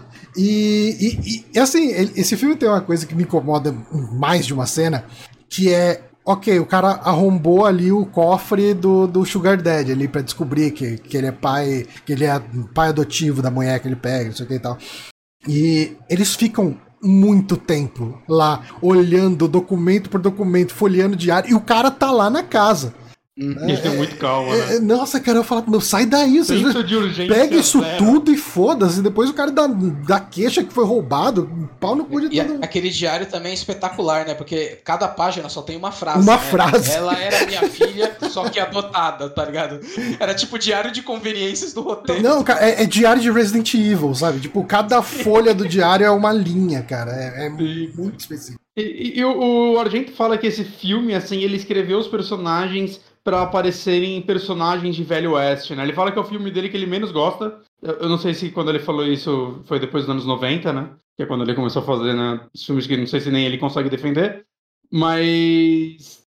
É tipo, porque esse é o filme que ele quis pegar referências de filmes que ele gostava Uhum. Né, e lotar o, o, filme com elas, e por isso que ele acha que é um isso filme com fica... pouca cara dele e tudo mais. Isso fica muito aparente, cara, porque ele tenta ser um thriller político, ele tenta ser um negócio de espionagem industrial, ele tenta ser um filme de terror, ele tenta colocar tipo um, um drama neorrealista italiano, bem do Lutino Visconti, com a criança com o senhor cego, sabe? É, parece muito um filme italiano clássico chamado Umberto D, que é de um velhinho aposentado que ele também tem uma criança que, que ele cuida tal. Só que, tipo, é tudo muito rápido uhum. e ao mesmo tempo no filme é tudo muito lento, porque se você for pegar, o filme ele não tem muita história, né, cara? Ele não. É, é... Mas eu acho que mesmo que sem querer, né? Acho que é por isso que esse filme acaba tendo é, tantos personagens meio caricatos no bom sentido. Uhum. Sim, é, eu acho que o problema dele é ter demais. Ele poderia ter menos personagens e explorar eles melhores. Uhum. Uma coisa assim que eu achei interessante assim e tipo o pessoal do público LGBT me perdoe se eu fiz uma leitura equivocada, mas eu não lembro de ter visto filmes, especialmente dessa época, que tenha mostrado tipo um clube de homossexuais de forma tão não caricata. Sabe? É, uhum. é. Eu, eu achei super legal, assim. E, tipo, no filme posterior, para mim, o melhor personagem do filme posterior é um personagem homossexual. E mais do que isso, os... nesse filme e no filme posterior, uma coisa que o pessoal da, da comunidade LGBT reclama muito é que quando o personagem ele é gay, ou lésbica, ou trans, ele sempre vai ser aquilo, o trans. Aham. Ele nunca vai ser o trans que faz alguma coisa. Uhum. E nesses filmes, os personagens gays, eles têm urgência, eles têm ação, entendeu? Eles têm uma razão de estar lá. E eles serem gays é um detalhe. É, ele Por vai atrás do cara lá no, no, no, no clube, lá, né? Por causa de uma especialidade que ele tem, porque ele precisa da ajuda do cara. É, e ele foi, tipo, em busca de usar aquilo como forma de barganha pra sujeira, e ele é abertamente homossexual. Ele Uhum. quebra o cara. É uma cena interessante porque o Argento nunca foi muito bom com diálogos, assim, mas essa cena eu acho interessante porque você vê que o jornalista ele vai lá pra falar assim, ó, te peguei num clube gay. E aí ele vê e fala, não, aqui no clube, eu que mando em você, e ainda ele tem um segurança lá, um jovem É. um portão, Pra Uhum. falar assim, ó, você vai fazer o que eu quero, entendeu? E tem uma inversão de expectativa, assim, que eu Uhum. acho extremamente interessante nessa cena. É. E que No- nunca mais veio, veio retorno. Depois desses dois filmes, nunca mais voltou no, no cinema do Argento, cara. No, no Profundo Rosso, o, o filho da Ah, assassina. verdade. É, só que aí é daquele jeito, né? Ele ficou traumatizado por causa disso. É, é, é um é, negócio o- que é meio problemático, O, assim, né? o Ele é lance dele ser, disso. é, o lance dele ser homossexual é quase que um gatilho pra ele ser o, o- o assassino, o alcoólatra e tal. Não, não, Não, ele não é assassino, né, mas- Ele não é assassino. É não é- lance não, dele então, ter sido, mas aí dele ter tem- sido é- abusado pela mãe, né? É, mas aí tem todo um desdobramento que isso, de certa forma, influencia o assassino. Sim. Uhum. Então, nesses dois, assim, eu acho que ele é feito de maneira muito mais madura e até surpreendente, assim, se você Uhum. pegar o, o, o que estava sendo feito na época e Uhum. até hoje em dia. se À você frente, pegar, né, assim. do seu tempo, pra dizer. É, sim, na- à frente do nosso tempo, dependendo de. Verdade, verdade. se, você for- se você tirar The Last of Us 2 e Tell Me Why, eu não consigo lembrar de outros jogos que tem protagonistas LGBT que não seja sobre aquilo, sabe? É. É, Aliás, não consigo lembrar de outro jogo que tem protagonistas LGBT, ponto, assim, sabe? Gone Home, mas a. a- Mas é, é sobre aquilo. Uhum. E não é o protagonista, é a, É a, a irmã. é Ah, a irmã da é, protagonista. Uhum. Mas, cara, assim, é, eu, eu gostei muito desse filme e, e a segunda vez que eu assisti acho que foi até mais legal. Ah, eu consegui Ah, e uma coisa que eu acho que dá pra salutar nesse filme é que, tipo, diálogo que termina com o assassino morrendo e no momento que ele morre e corta pros créditos, eu acho muito foda, cara. Não, não. É, é muito bom, é muito bom. Eu As adoro. consequências ficam na sua cabeça, foda-se. Foda-se. Ma- Mas o assassino é muito louco, né? Porque, beleza, ele, ele é pego, e aí ele vira pro cara e começa a falar, ó, eu matei sua filha. Parece Uhum. que ele, ele quer ser morto, assim. Ah, então me mata aí. Só que ele não matou. É que ele é Ele é meio doido É. das ideias. né? É, não, Ma- ma- é- Mas tem a luta. Tem a luta nos telhados que é legal. Então, uma coisa interessante, essa luta no telhado, depois o Michelangelo Antonioni, ele fez uma homenagem pra ela naquele filme The Passenger com Jack Nicholson. Se você Caralho. for pegar a perseguição final daquele filme, que mais uma vez não é um filme de gênero, tá? É um, é um drama sobre intercomunicabilidade. Hum. Mas ele tem uma perseguição no, no- no- no- nos telhados que fazem uma homenagem a esse filme, né? Que eles eram muito unidos no cinema italiano, né? Mesmo de gêneros completamente diferentes. E no filme posterior, que tem aquele lance lá da execução no país árabe, né? Hum, que, que sim. volta, é, o, o Antonioni também homenageou isso numa cena do The Passenger, que como ele é um jornalista, né, ele meio que replica aquela situação que aquele jornalista do, do filme seguinte fez, fa- falou, né, relatou. hum. É, tipo, homenagens se intercomunicando entre si, eu acho muito bacana isso. Legal. E, e falando dessa cena final, né, de subcrédito, eu acho muito legal a cena dele caindo no elevador, né? E parece uma cena bem complicada de, de gravar, né? Pelo que a gente fala, porque é, parece que eles tiveram que fazer um jeito, tipo, de passar a corda na mão de- do cara, né? O cara tava com uma proteção na mão, obviamente. E, E ela dá uma pra dar- agonia, né? De você ver ele segurando na corda, a corda queimando a, a mão dele. É, então, e aí pra dar esse efeito de queimar, eles meteram tipo uns fiozinhos elétricos, acho que na mão dele, na manga, que ia queimando, sei lá se era a roupa dele ou alguma outra coisa. E embaixo dele eles meteram os ventiladores pra, tipo, subir a fumaça. Caralho. Então dava a impressão dele estar realmente caindo, tentando segurar nos cabos e, tipo, queimando a mão, né? Porque o atrito. Né? E, porra, é uma cena que dá uma agonia foda. Isso é um outro gênese na filmografia do Argento, né? Que no primeiro filme não tem, mas nesse já tem, que é o uso do- das mortes mais criativas e mais aflitivas, né? É. A morte daquela mulher sendo enganada e ela começa a se, se babar toda. Aham. A- o lance do leite envenenado também é de uma tensão, de uma aflição que é muito forte. O, o assim. leite, o, o pacote de leite em formato de pirâmide é uma coisa que vai ficar na minha cabeça pra sempre. Sim, sim. Eu, eu, eu, na primeira vez que eu assisti, eu falei, mas que porra é essa? Que envenenou? Eu nem sei o que é isso. Porque Depois que eu fui entender que era no leite. É muito bizarro, cara. O negócio lá é, um, é tipo aqueles dados de quatro lados de, de, de, de RPG. RPG né? Os caras servem leite naquilo, cara. Que bizarro. Nossa, devia cair tudo fora do copo, né? Nossa, deve ser um inferno aqui. Ah, gente, precisamos ir pro último filme aí, né? Ah, sim. Uhum. Cara, é, enfim, só para considerar, para considerações finais, como eu disse aqui mais de uma vez, eu gostei muito dele. Eu acho ele o, o, o filme. Eu acho ele o filme menos Dario Argento desses.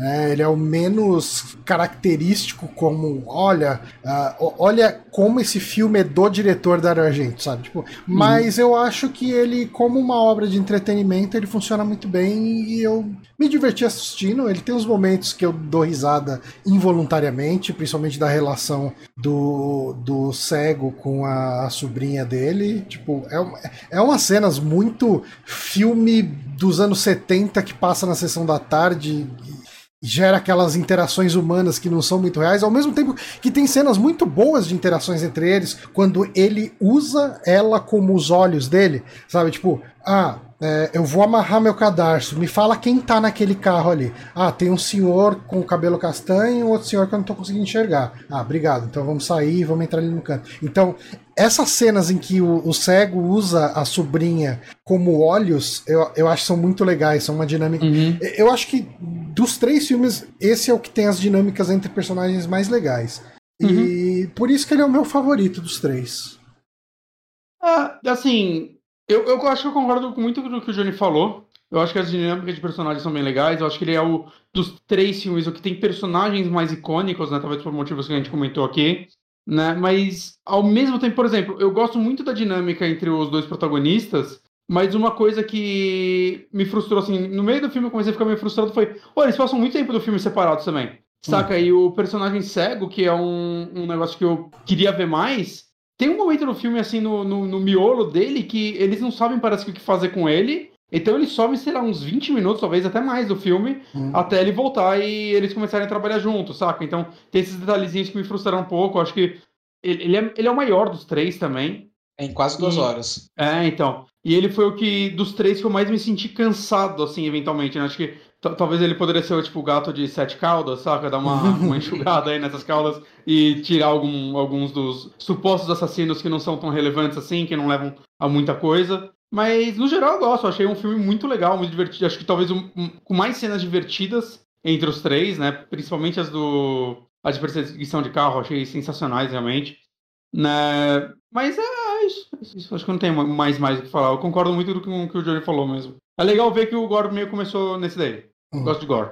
Eu, eu, eu, particularmente, assim, desses três filmes, assim, é de longe o que eu acho mais fraco, assim, mas mais fraco mesmo, assim. Uhum. Não digo que eu não gostei, porque eu acho que ele é um filme torto, mas dirigido com muito talento e com coisas muito. com toques muito especiais, assim, sabe? Mas uhum. eu acho que ele meio que não tem uma história para contar. Eu, eu acho que ele tinha uma ideia, e daí ele não conseguiu desenvolver uma ideia. E aí, quando você vê que ele é o primeiro filme que o Dario Argento coescreveu com o Luigi Cosi, você entende que realmente eles não tinham muita ideia. Porque vocês conhecem a carreira do Luigi Cosi? Não. não. Ah, tá. Ele, ele é um diretor de filme bem B, assim, do, do, da Itália, assim. E ele dirigiu aquele documentário Dario Argento, Master of Horror. Vocês devem ter visto ou não? Não, não, no documentário não. Eu então, é, eles, eles, são amigos, eles são amigos. Não, é, é, é um documentário sobre o Dario Argento, assim. Hum. Eles são amigos pessoais tal, e ele, ele é um cineasta, assim, bem ruim pra falar. Não é, ele, não é ele que o Dario Argento ele comenta, acho que no Make of do Profundo Rosto, que ele acha que é o cara que conseguiu, que tinha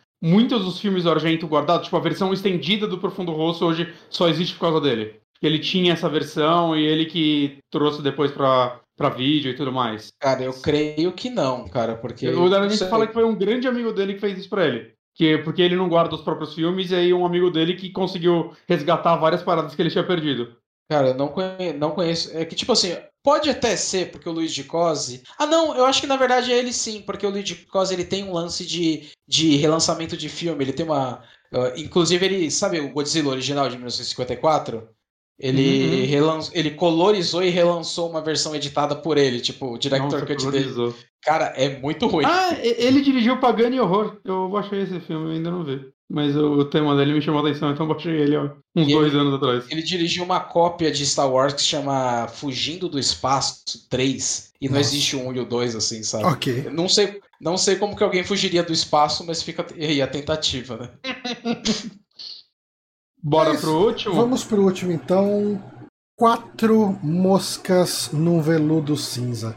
Uh, bom, esse filme, eu acho que ele é o que tem a premissa mais interessante uhum. dos três. Concordo. É, que a gente tem um. A gente tem um baterista que. Uh, a trama do filme essencialmente é que um, um, baterista ele tá sendo perseguido por, por alguém.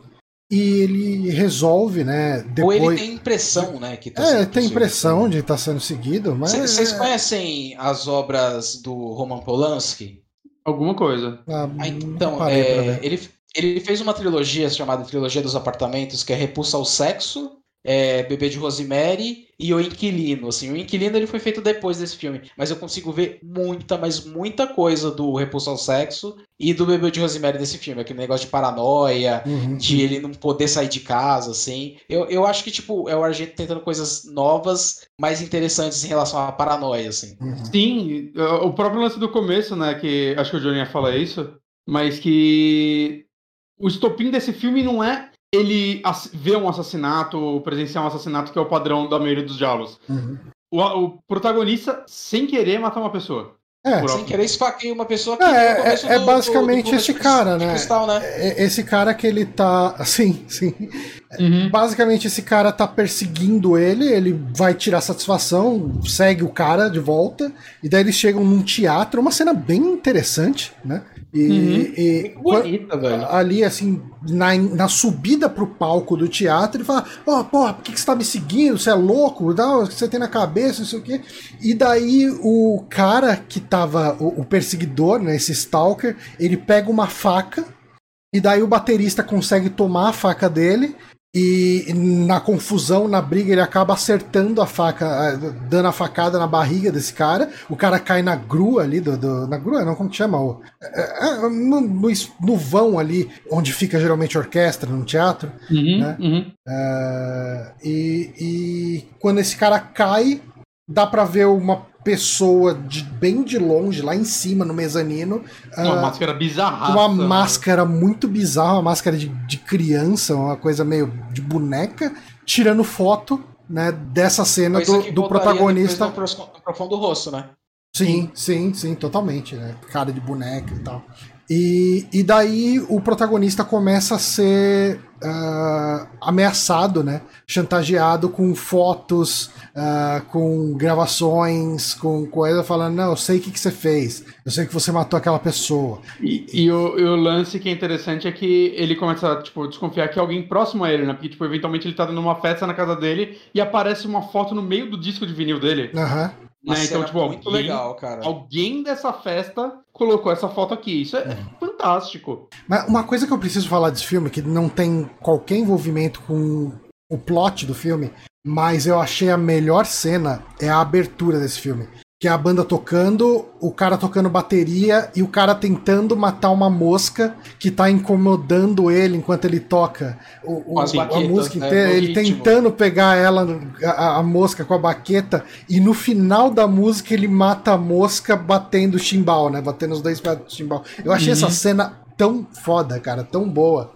E ainda tem um coração junto com os letreiros dos créditos iniciais batendo no, no ritmo da bateria, assim, é muito e interessante essa, mesmo. E essa música tema, eu acho que é a música que toca mais de uma vez, é a música da banda, né? Que a, a uhum. banda é uma banda meio que de um rock progressivo, até poderia lembrar alguma coisinha muito por alto, assim, de Goblin, mas não, o estilo é bem diferente. Ele é, ainda não conheceu o Goblin, cara, que se ele é, conhecesse o resto da banda ia ser o Goblin. Ia ser o Goblin.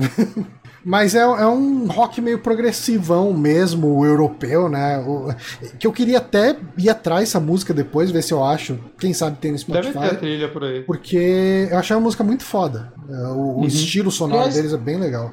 Antes de falar do filme, assim, é uma dúvida que eu ia matar com vocês, só que a gente acabou deixando aqui para a gravação. É, eu acabei baixando o filme E o, a, é, só dando um retrospecto, esse filme, na época que eu ia muito atrás desses diálogos tal, ele era muito difícil de achar. A única uhum. cópia que eu consegui dele foi uma cópia de um Laserdisc japonês, porque naquela época, né, 2003, 2004, era a única versão que tinha saído que era 16 por 9. O resto era tudo em 4 por 3 cortado nas, nas laterais. Uhum. E era uma versão com quase meia hora menos, assim. A versão que vocês assistiram tinha cenas, tipo, com copião no meio, com cenas em 16mm, cenas que iam do inglês pro italiano, assim, depois voltavam pro inglês. Não, não, tava perfeito. italiano, meu. Não, uhum. mas tipo, é, é, ok, a dublagem é ok, mas tipo, você viu diferença de negativo? Tinha uma hora que uma cena ela tava na mesma cena escuro, depois claro, depois voltava pro escuro. Não tinha isso? Cara, se não. tiver, eu não notei. É, não, você notaria, mesmo não tendo, não sendo profissional da área, você notaria, acredite. Uhum. É, é, tipo, é como você ir de um VHS pro DVD, tá. a versão que eu é, peguei. É, é tipo, cara, o The Prowler eu tenho uma versão dele que vem as cenas excluídas, né? Do, com, que os assassinatos foram feitos pelo Tom Savini, se eu não me engano, e obviamente o cinema mutilou eles. E aí você pega a versão com essas cenas inseridas, assim, na hora da morte, cara, corta para aquele. Copião de 16mm. Né? É, horroroso, assim. É, é isso. fica cortando. Não, esse aqui, isso daí não acontecia nesse aqui, não. Ah, tá. É isso, tipo isso é muito ce... perceptível, realmente, quando hum. acontece. Então, é tipo que nem aquelas cenas cortadas do Sexta-feira 13, parte 7, que a gente falou no ah. Sim, sim, sim. Então, é nesse nível de diferença. Não, não, não, não, não, não tem isso não. Não tem isso não. Ah, tá. Porque esse, esse filme, na verdade, ele, ele, ele demorou pra sair em Blu-ray. É, a Anchor Bay, né, que foi quem trouxe esses filmes de volta é, no começo dos anos 2000, eles não conseguiram achar esse filme. Eles não conseguiram achar um negativo bom para esse filme. E eu queria saber, assim, vocês conseguiram achar uma versão legal, então, do filme? É, é eu peguei a do né? box.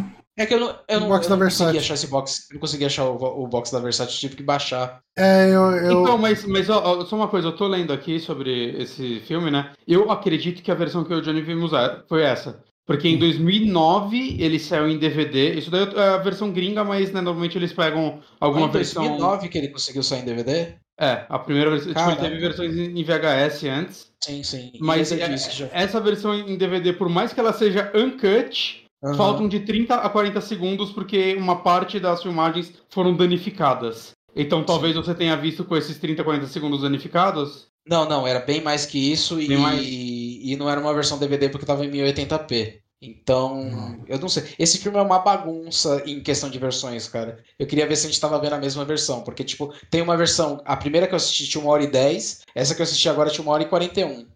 Nossa. E, tipo, essa versão que eu assisti era bem melhor do que a primeira que eu assisti, entendeu? Hum. Entendi. É, eu tô vendo aqui, parece que até 2009 esse filme só tinha saído em VHS e é uma versões, parece uma versão obscura francesa em VHS. Esse filme tava completamente sim. perdido. Sim, sim. Não, ele tava numa louco. situação pior do é. que o Profundo Rosso, cara. Obviamente, assim, falando de versões legais, né? Tá aqui falando que existiam versões ilegais dele por aí. Mas é, cópias legítimas. Uhum. Tá, hoje em dia ele tem Blu-ray também. Ah. Lá fora. Ah, então, eu imagino que a versão que eu, que eu baixei seja do Blu-ray, só que não tem como confirmar, cara. Parece que ele ah, mas 20 a, a, anos a perdido a, a versão que vocês ah, conseguiram assistir tava de boa, que eu tô com muito medo é, desse filme não existe mais. Tava de boa, tava de boa. Ah, tá, graças a Deus então. Porque uhum. puta merda, mano. Eu acho ele um filmaço, cara. Eu acho. Uhum. Ele tem muitos defeitos, mas esse daí eu, eu achei. Esse daí foi a maior surpresa de quando eu, eu reassisti esses filmes, porque eu lembrava dele ser o mais fraco dos três e de longe foi o que mais subiu no meu conceito, cara. Uhum. Eu adoro esse filme agora. Uhum. É, foi a primeira vez que eu vi, eu vi ele esse final de semana, inclusive. Mas eu, eu achei ele muito interessante também. Eu acho que ele, assim como o anterior, ele tem alguns personagens legais, né? Ele tem aqueles amigos mendigos dele que. São ótimos, cara. São ótimos, cara. E é uma relação muito esquisita, assim, né? Que ele chega, o cara tá pescando, ele fala, ah, então, eu matei um cara aí, caralho. eles começam a querer ajudar ele e tal. É, um fica vigiando a casa dele, o cara é o pior vigia do mundo, cara, que os malucos ficam entrando e saindo lá, os assassinos de boaça, e o cara nunca vê. Tem também o lance do o é, carteiro. É, é, o carteiro é, muito bom. É o que acontece quando você coloca um mendigo pra vigiar sua casa, né? Não dá pra esperar. Tem um belo... Mas o carteiro é muito bom, cara. Que ele não, chega o carteiro é maravilhoso. No carteiro achando que é o assassino. Nossa, mas ele é. desce o cacete no, no carteiro, né, cara? O carteiro tá de costas, ele pega e dá paulada na cabeça do carteiro, mas sem dó, cara. E, e aí, tipo, o carteiro daquele carteiro porque ele leva porrada de todo mundo. Ele leva das mulheres porque ele integra a pornografia errado. Ele leva a paulada do cara. E, e toda hora E no decorrer do filme ele fica voltando lá pra entregar a carta e o cara aparece e o carteiro para, assim, ele fica putaço, assim, encarando ele. Tira o cacetetezinho. É, agora eu tô armado também. cara. E é, é, dos três, esse é o que mais usa do humor, né, cara? Sim. É, E, e o que é engraçado, Deus, porque né, ele é o que tem a premissa mais tensa também, né? Que você tem todo esse lance do cara preso em casa, sendo ameaçado pelo assassino, e o cara, cara, tipo, o assassino matou um gato ali na casa dele, cara. Tipo, tem aquele gato morto ali de repente. Aquele, É. E, e tem, tem- mas tem umas cenas tensas, né, cara? Tem toda a cena da, da, da empregada dele que escuta as conversas e sabe o que ele tá fazendo. Ele quer se encontrar, acho que, sei lá, com um repórter pra entregar o cara, né? Uhum. Ganhar algum furo aí, talvez ganhar uma grana. E o assassino começa a ir atrás dela num parque, tipo, fica de noite do nada. É muito bizarro. Não, ela tá chantageando. Ela tá chantageando porque ela sabe que a, a patroa dela é assassina, né? Ela sabe que é a patroa desde o começo? Eu pensei que ela achava que era o cara. Não, ela Não, sabe é que muito ela sabe que- que é ela. Mas é muito louco, ela tá de dia no parque e dá um corte de câmera e ela tá de noite. Não, não, Mas é, é, tipo, é que não foi muito bem feito, mas dá a entender, pelo menos no corte que eu vi, que passou muito tempo, porque tem uma cena que vai transicionando do parque lotado pro parque vazio, do casal Sim, se sim. beijando. Por... Então, aí, tipo, deu uma indicação que passou muito tempo, né? É, é, ela marcou com o cara de fazer o maior furo de reportagem do mundo e o cara deu um bolo nela. Mas é muito boa essa cena, cara, que é ela fugindo do assassino no meio do, do parque, É, a, né? Do... é a primeira cena de horror gótico do Dario Argento. Verdade. E é muito legal que ela chega no muro e ela começa a gritar e tem um casal do outro lado que escuta ela. E não dá pra fazer nada, né? Não dá pra fazer nada. Ele fica tentando pular o muro pra ajudar ela, não consegue. Ele fala, vou buscar ajuda, mas o assassino já tá lá. É é uma cena muito boa essa cena. Ah, não, aquela hora das paredes, é, tipo, apertando ela, cara, é muito aflitivo, é muito Uhum. legal. cara. E a teia de aranha e tal. Coisa que tava antecipando o que, que o Dario Argento ia fazer no futuro, né? Que ele ia começar a pegar coisas mais sobrenaturais, mais de horror No clássico. fenômeno, acho que tem um visual bem mais parecido com isso. Sim, sim, sim. E, e, e, tipo, nesse filme ele tenta brincar com outras coisas, né? Com horror de paranoia, com humor, ele, ele escracha mais humor, ele tenta fazer uma coisa mais existencial, mais puxando de novo Antonioni, até um pouco de Fellini, até um pouco de.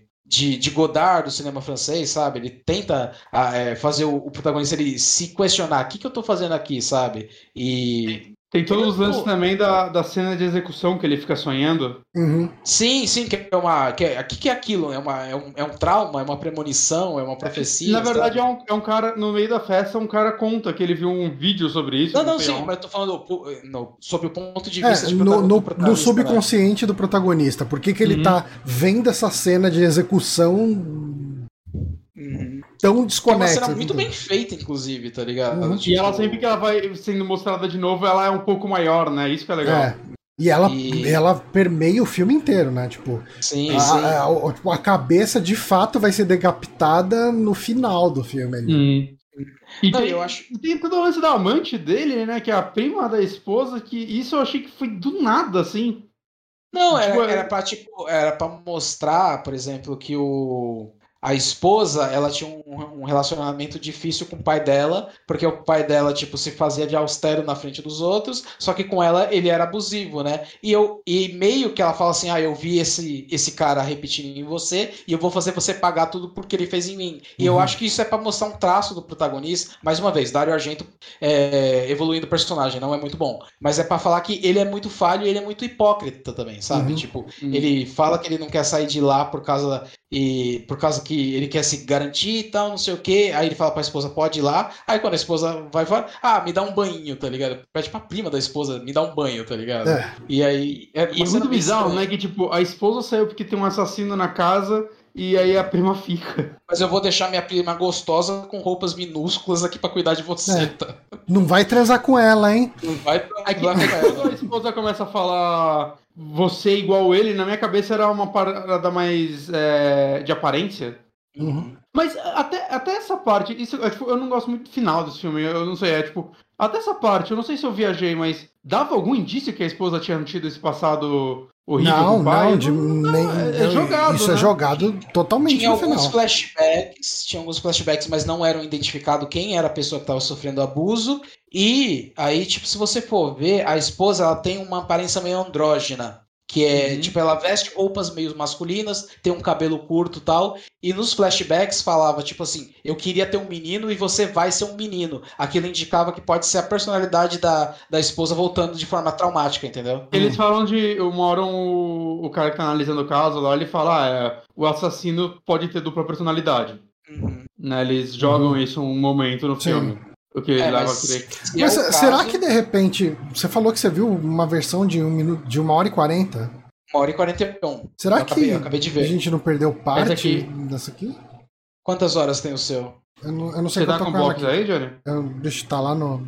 Eu tô com uma versão aberta no YouTube que tem uma hora e 42. Hum. Ah, é a mesma. pode- É. É a mesma que eu peguei. É, depois eu preciso dar uma olhada. Mas assim, eu lembro de alguma coisa assim, de pessoal falando de. Eu, eu lembro disso que o, que o Diógenes falou, tava na, na versão que eu vi também. Uhum. Eu, eu, que eu- Por que você estranhou isso, Johnny? Só por curiosidade. Não, então, é porque. é, de fato, eu acho que eu não relacionei ah, que isso tudo tava sendo ah, dito. que isso poderia ser da esposa do cara. Ah, isso não é explícito. Isso É, daí é uma é, interpretação é. minha, tá? Ah, não, mas faz todo sentido. Faz sentido, né? Uhum.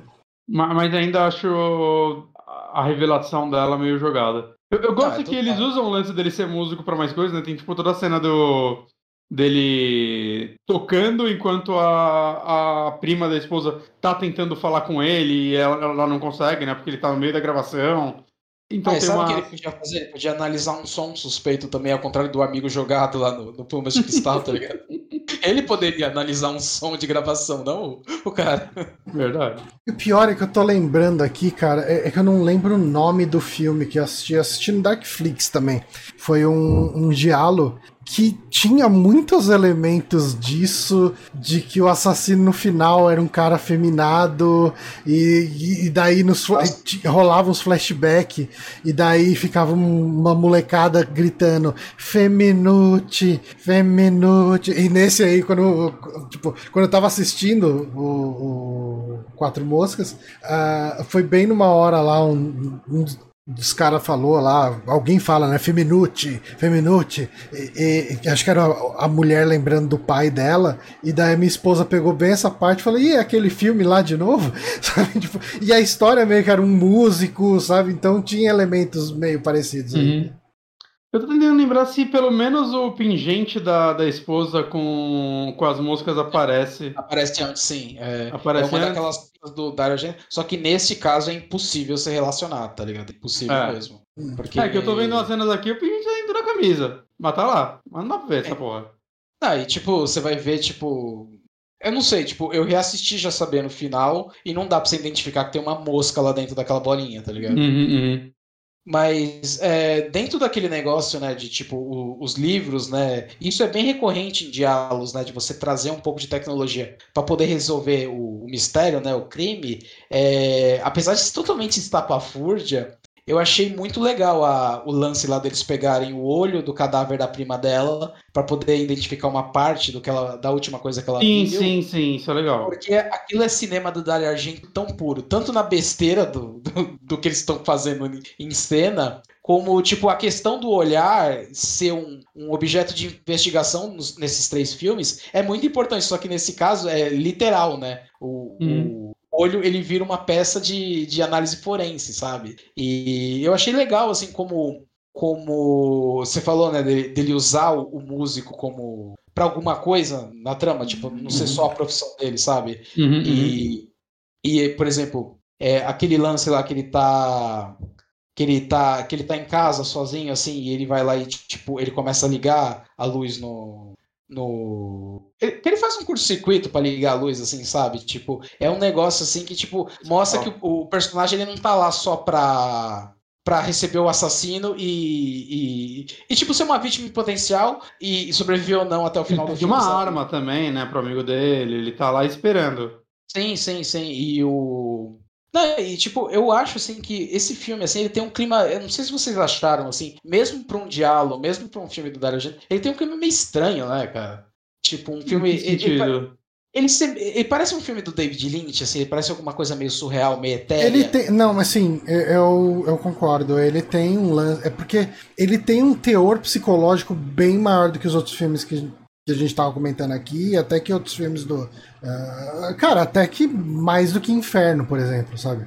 É, vocês uhum. assistiram um filme do Argento da década de 90 que chama Síndrome de Stendhal? Hum, eu ainda quero ver. Não, não tá na minha lista então, de... Ele não é muito bom, mas ele também mostra uma protagonista que tá talvez indo ou não à loucura, entendeu? Uhum. Não é um diálogo, não é um filme de terror, é um drama psicológico. Uhum. Mas. É... Falam então, que é o último acho... filme bom dele. É o último filme bom. Não, o Sleepless lá. O Sleepless dá pra assistir, cara. O, a partir daí é ladeira abaixo mesmo. Eu, eu dependo do Jennifer.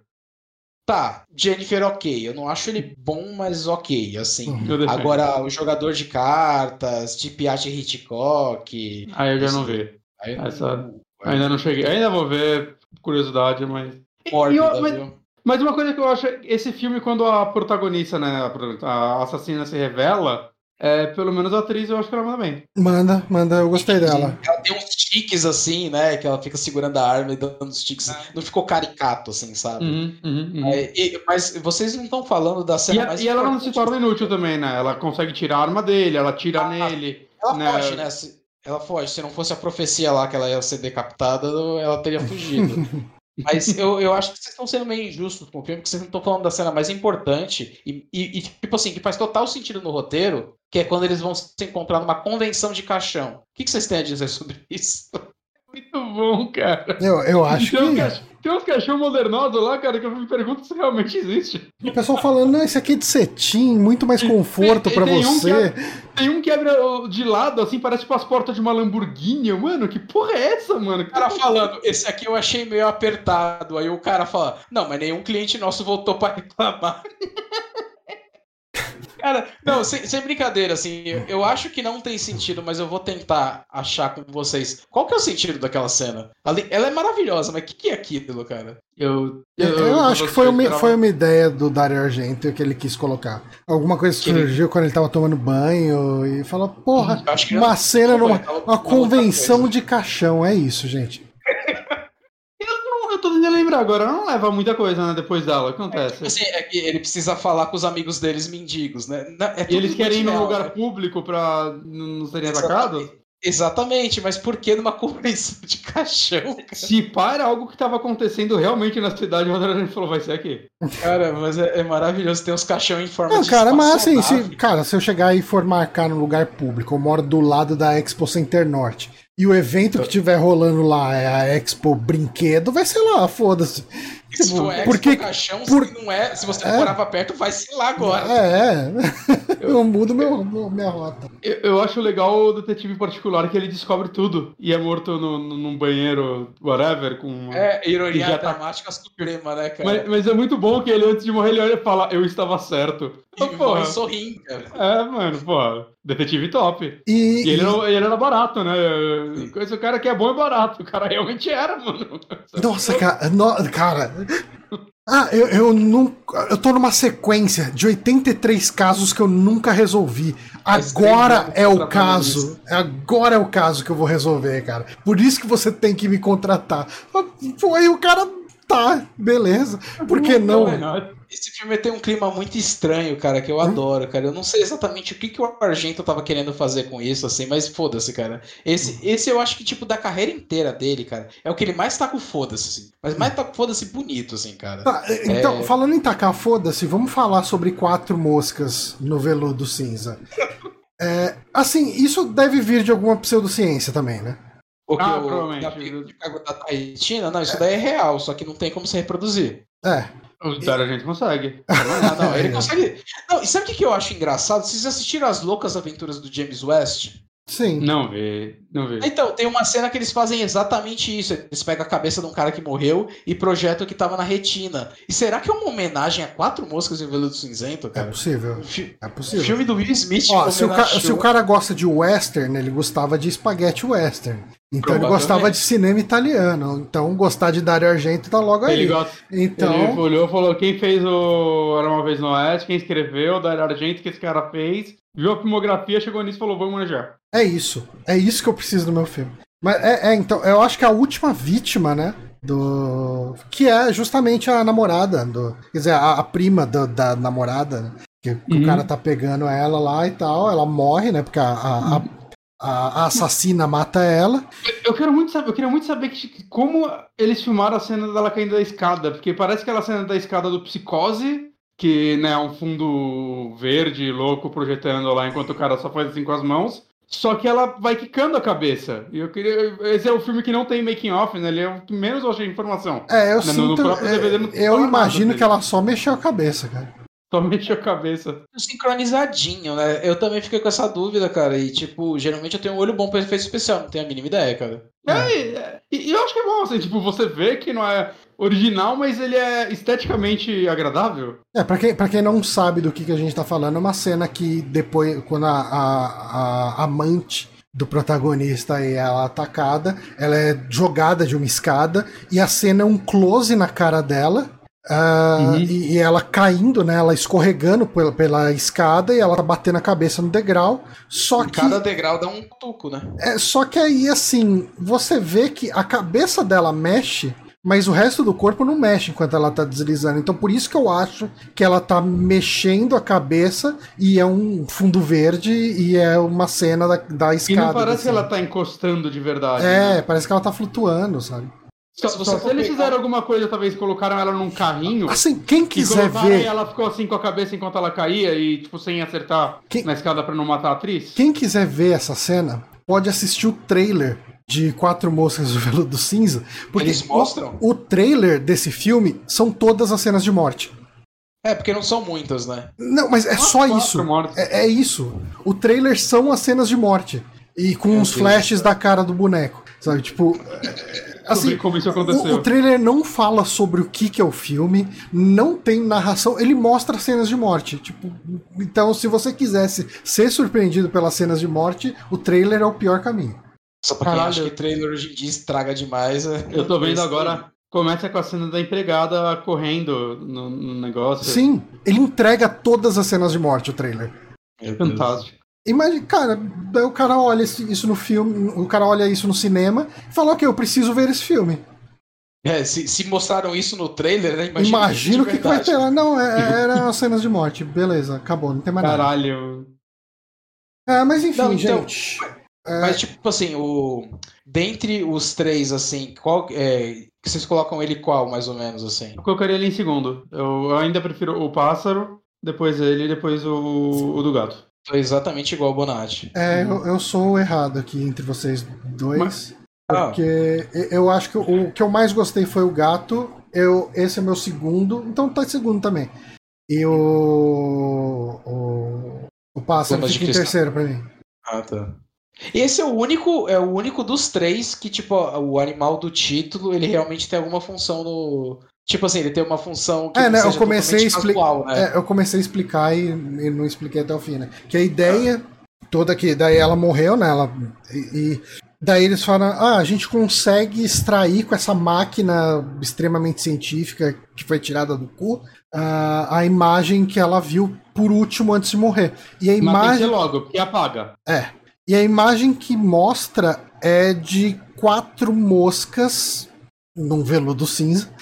E, e essas quatro moscas, na verdade, é um colar de uma mosca. É que ele é um colar usado para hipnose, né? Uma coisa assim. Eu, eu não lembro direito. Tinha uma que explicação. a, que, a, que a assassina tá usando, né? Sim, sim. explicação pra Mas tem uma explicação de por, tem uma expli- explicação É? do, pro colar. Mas dentro do filme ou você Dentro do filme. Dentro do filme. Nossa, eu não lembro disso. É, não, tem uma explicação que daí o cara falou, não, é. Ah, ela tem um colar que tem a, a mosca. E daí, assim, tipo, a ideia das quatro moscas é que o, o colar ele. eh, eh, Balançou. an- balançou como se fosse um pêndulo, pêndulo, e daí, como se fosse câmera científica, né? Acho que esse é o termo que faz esse freeze frame de. de- você grava um. Como que chama quando você. É, é, não é estroboscópico. Você que é o cara de Estrobo- cinema aqui, o. Estroboscópico é quando você reflete a imagem em padrões de fractais, assim. É, é quando você chega, quando você filma uma animação e você tem todos os quadros da animação em uma foto. Hum? Rotoscopia? Não, não, rotoscopia é quando você É quando desenha em desenha em cima. Não, tem um eu termo daí isso. como animation sheet, mas não É, sei, eu não, acho que não, não, é eu vou descobrir isso depois. Calendoscópio? Não, caleidoscópio. é Ah, cinemascópio. Eu não sei se é isso não. Ah, Não, é que cinemascópio era uma maquininha que o Thomas Edison inventou que você ficava passando assim. Não, não, não, aí não. É, é literalmente você tirar foto de uma coisa em movimento e. Quer dizer, você filmar uma coisa em movimento e você ter cada frame separado formando uma foto. Nossa, eu, É, eu, eu conheço um negócio que você pode deixar um tempo de exposição grande, aí você pega alguma coisa em movimento e ele fica aquele negócio meio fantasmagórico. Que. É, é, não cara, é, exata, é exatamente isso que eu falei. É foto estroboscópica. Foto estroboscópica? É. Eu nunca ouvi falar desse termo, cara. Eu vou até botar aqui. Se eu É tipo quando a galera vai fazer uma panorâmica e tem um cachorro andando no negócio e o cachorro fica gigante. Mulher pelada. Exato. Será que a gente vai ser banido? Hum? Tinha uma mulher pelada no. É, eu não colocaria, velho. Ah, não, eu botei a outra, que é de uma criança correndo aqui. Daquele uma criança pelada. Mas quem Se tiver, eu não falasse correndo, eu ia meter a mão no peito aqui, Johnny. quem tiver assistindo a versão em vídeo aí no Twitch, é isso aqui que eu falei. Você, Estroboscópica, eu nunca tinha ouvido falar desse termo. é, você pega uma pessoa em movimento e você monta isso como se fosse uma foto de cada frame. Uhum. Isso. Faz sentido. Aham. Deixa um rastro no. É, você vai ter um rastro. É é como se você tivesse tomado bem flojinho. Ah, Aí. e daí você acaba tendo esse lance, né? Tipo, Agora o- entendi. a, a foto. É, você pega, tipo, a, a imagem que tava na rotina, na retina da mulher era né? a da, do colar da assassina é, balançando como um pêndulo e daí ficam quatro fotos das moscas no veludo cinza que era a roupa da assassina. E, e daí com isso que se descobre quem é a assassina. Cara, Então, eu acho que a versão que eu assisti deve ser um pouco diferente, porque essa cena eu tenho certeza que não tinha na minha, cara. hum, Deles explicando esse colar. Esse colar, assim, apareceu assim, era só uma coisa que ela vestia, assim, tá ligado? É, não, não, tipo, é, ele, ele explicava alguma coisa de, de função. Mas enfim, cara, assim, apesar de eu ter, é, como eu disse, é, o filme ele tem ali, eu, eu concordo com o Bonatti que eu acho que poderia ter sido melhor explicado a hora que a revelação da. Peraí, peraí, eu tenho que tirar uma dúvida. Hum. Na hora que ele mata o cara, quem tirou a foto dele matando o cara foi a esposa. Sim, Tem, era uma faca Como? falsa, então ele não matou nada. Ele- é, a esposa pagou aquele cara pra fazer a vida dele um inferno. E aí falou assim, ó, briga com ele com essa faca falsa pra ele pensar que matou você. Tanto que Tanto que depois o aparece cara. É, depois. o, o cara depois ele fica subornando a. fica fazendo blackmail ali com a, com a esposa. E daí ela mata ele. Verdade. Uhum. Verdade. É. Faz todo sentido agora. Não, as vítimas são o seguinte: o, o cara foi porque ele tava faz- fazendo chantagem com a assassina, a empregada porque ela queria fazer chantagem porque ela descobriu quem era que tava fazendo aquelas coisas erradas, porque ela viu o, o marido dela falando e ela falou assim: ah, uma coisa encaixa na outra, a prima porque ela deu pro Transou com marido ele? e, e o, e o detetive porque ele tava chegando perto da verdade. Uhum. Que ele achou o, É. o lance dela ter sido. Ela também foi adotada, né? Pelo pai que abusava dela, não era? Nossa, assim? aí eu já não vou lembrar. Então. É, aparentemente o, o Dario Argento acha que toda criança adotada vai virar uma É, assassina. não adote crianças. É essa mensagem do diretor Dario Argento. Ah, mas enfim, cara, eu gostei dos três filmes. Eu acho que todos eles têm defeitos. Eu acho que todo filme Dario Argento tem defeito. Uhum. Ah, mas eles ainda são filmes divertidos de assistir. E mesmo assim, tipo, obviamente a gente faz esses podcasts pensando que a pessoa já assistiu e não se importa com spoiler. Mas eu acho que os spoilers, eles. Ah, ok, é, é uma parte muito importante você ah, ah, ter a revelação do assassino Uhum. nesses filmes, mas eu acho que eles são divertidos por N outros motivos, pela cinematografia, pelas cenas, pelos cenários, sabe, por, por muita coisa. As diretoras. completamente é, diferente do que você vai achar em cinema americano, né? É, é. completamente diferente. E eu acho que, assim, se você. Às vezes até vale a pena você esperar. Se você ouviu esse podcast até aqui e pretende ver de novo esse filme, de repente você assiste ano que vem, tipo, espera um tempo. Eu, assim, quando eu escuto Caralho. um podcast com spoiler de filme e depois de um ano eu vou assistir, eu falo, ah, é mesmo, é esse Ah. cara que era assassino. Eu só, eu só quero falar que o protagonista desse filme, ele fez algum filme do. Ele é o narrador de algum filme daquele Thomas e Amigos, ou aquele, aquele, aquele, Do trenzinho? aquele trenzinho. Rapaz. Agora, eu quero, eu quero muito saber se é, se é na Itália. Ele é o narrador aí. É cara. aquele trenzinho que eles colocam no Skyrim. Que eles botam É, em todo ele jogo. Nossa senhora, velho. Que Diesel e narrator. relação maravilhosa, cara. Por falar nisso, eu queria. Bom, o ator é americano, então. É isso aí, ele é o narrador de um filme do, do Thomas o Trem aí. Que daria um belo 2010. cachorro também. Daria um belo caixão. Aí, O cachorro do Thomas o Trenzinho. Essa é a conclusão que a gente tira com a trilogia dos animais. né? é, queremos, queremos. Você, você produz ca- ca- caixões do Thomas compro. Trenzinho? Manda orçamento aqui pra nós. Mas eu Ah, acho não, que ele, é, ele, é, ele é o narrador do, do, do, do Thomas o Trenzinho até de 2002 a 2012, a 2004 a 2012. esse cara ele parece o vocalista do Journey lá, o Stephen Perry. Assim. Nossa, tipo, eu, eu tenho um brother meu que, que ele é jornalista, né? Ele foi fazer uma reportagem. Tudo a ver com trilogia dos animais, tá? Mas ele foi fazer uma reportagem em Las Vegas e aí tinha. Tinha show do Journey num cassino, né? Ele falou assim: ah, mano, vou ver, né? Journey é do caralho tal. Aí ele tava esperando, né? Que seria um puta show, né? Só que ele chegou lá, sabe aqueles velhos que ficam jogando cartas à tarde enquanto uma Z-Tripper dança? Só que aí não era Z-Tripper, era, uma show do- era um show do Journey. E aí, tipo, parecia, o vocalista ele descia pra cantar com a plateia, assim. Ele ficava desviando das garçonetes levando bebida, tá Que ligado? Ele delícia. falou que era uma das coisas mais tristes que ele viu na vida dele. Ah, eu, queria, eu queria agradecer o, a raid que o Márcio fez, mas infelizmente a gente está encerrando o podcast aqui. Mas obrigado, pessoal Mas que apareceu aqui. Né? Ah, mas eu acho que com isso a gente encerra. A gente falou hoje nesse podcast que vai estar. Ó, você chegou aqui, de repente quer ouvir depois do podcast, fica a dica. Isso aqui vai ser lançado muito em breve aí, entre amanhã, sábado, no máximo segunda, ah, no nosso feed. E também vai estar no Spotify, enfim, no nosso site, onde mais a gente lança.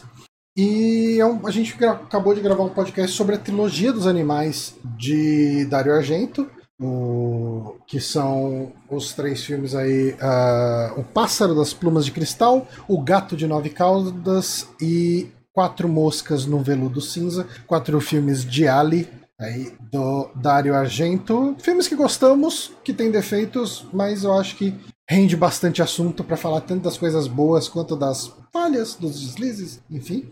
E antes de mais nada, queria agradecer novamente o Diógenes aqui, que novamente abrilhantou o programa com toda a sua habilidade de falar sobre cinema. Muito obrigado.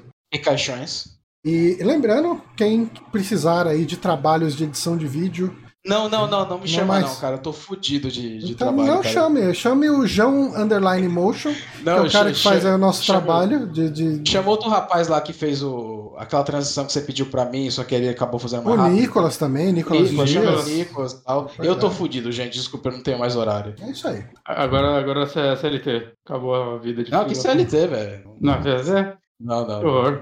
Mas a gente fica por aqui então, galera. Um forte abraço a todos vocês e até a próxima.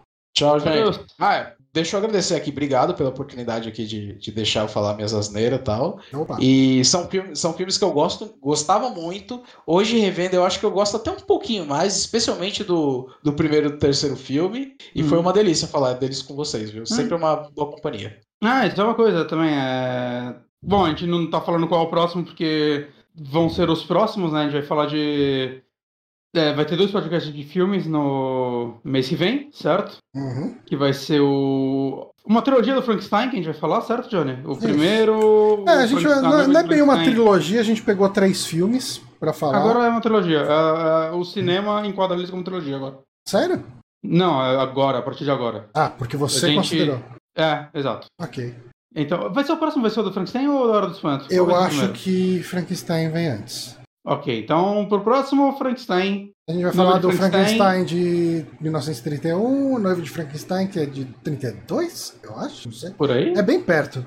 Uhum. E do Frankenstein de Mary Shelley lá, que é o com De Niro. Do- produzido pelo Coppola, né? Se eu não me engano. Não sei se é Coppola, não. Ele foi na onda do Drácula do É, Bram Stoker é, que o- o Coppola o- fez, né? isso. Que era tipo Mas- fazer adaptações mais Mas é, é, fiéis. né? fiéis Uhum. das obras. E... São três filmaços, viu? Eu gosto muito dos três, cara. É, eu não sou um grande fã do primeiro, a partir- é, apesar de admirar o que ele faz. Eu, gosto muito da Noiva de Frankenstein. A noiva é do caralho. É, é um filme realmente foda. bom.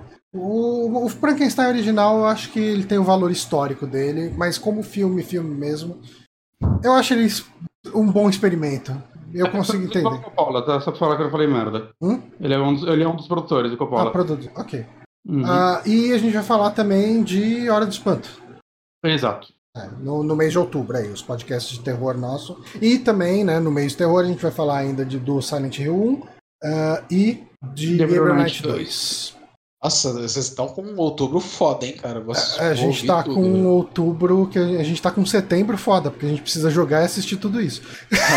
Eu tô, eu tô meio arrependido, assim, de pegar dois jogos, mas agora já era. Agora vai ter que ser. Mas o Silent Hill, cara, 5, 6 horas você mata, cara. Mas o Gabriel Knight é grande, viu? Mas o Gabriel Knight Ah, mas acho que também são umas com 6 horas, detonado. também, não é? Detonado, você, você vai de boa.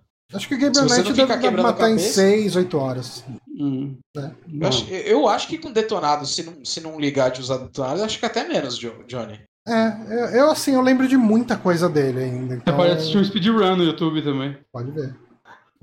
Mas é isso, gente. Ah, A gente vai ficar por aqui. A gente volta semana que vem com mais podcast. Até mais. Eu não, né? Eu. Tchau.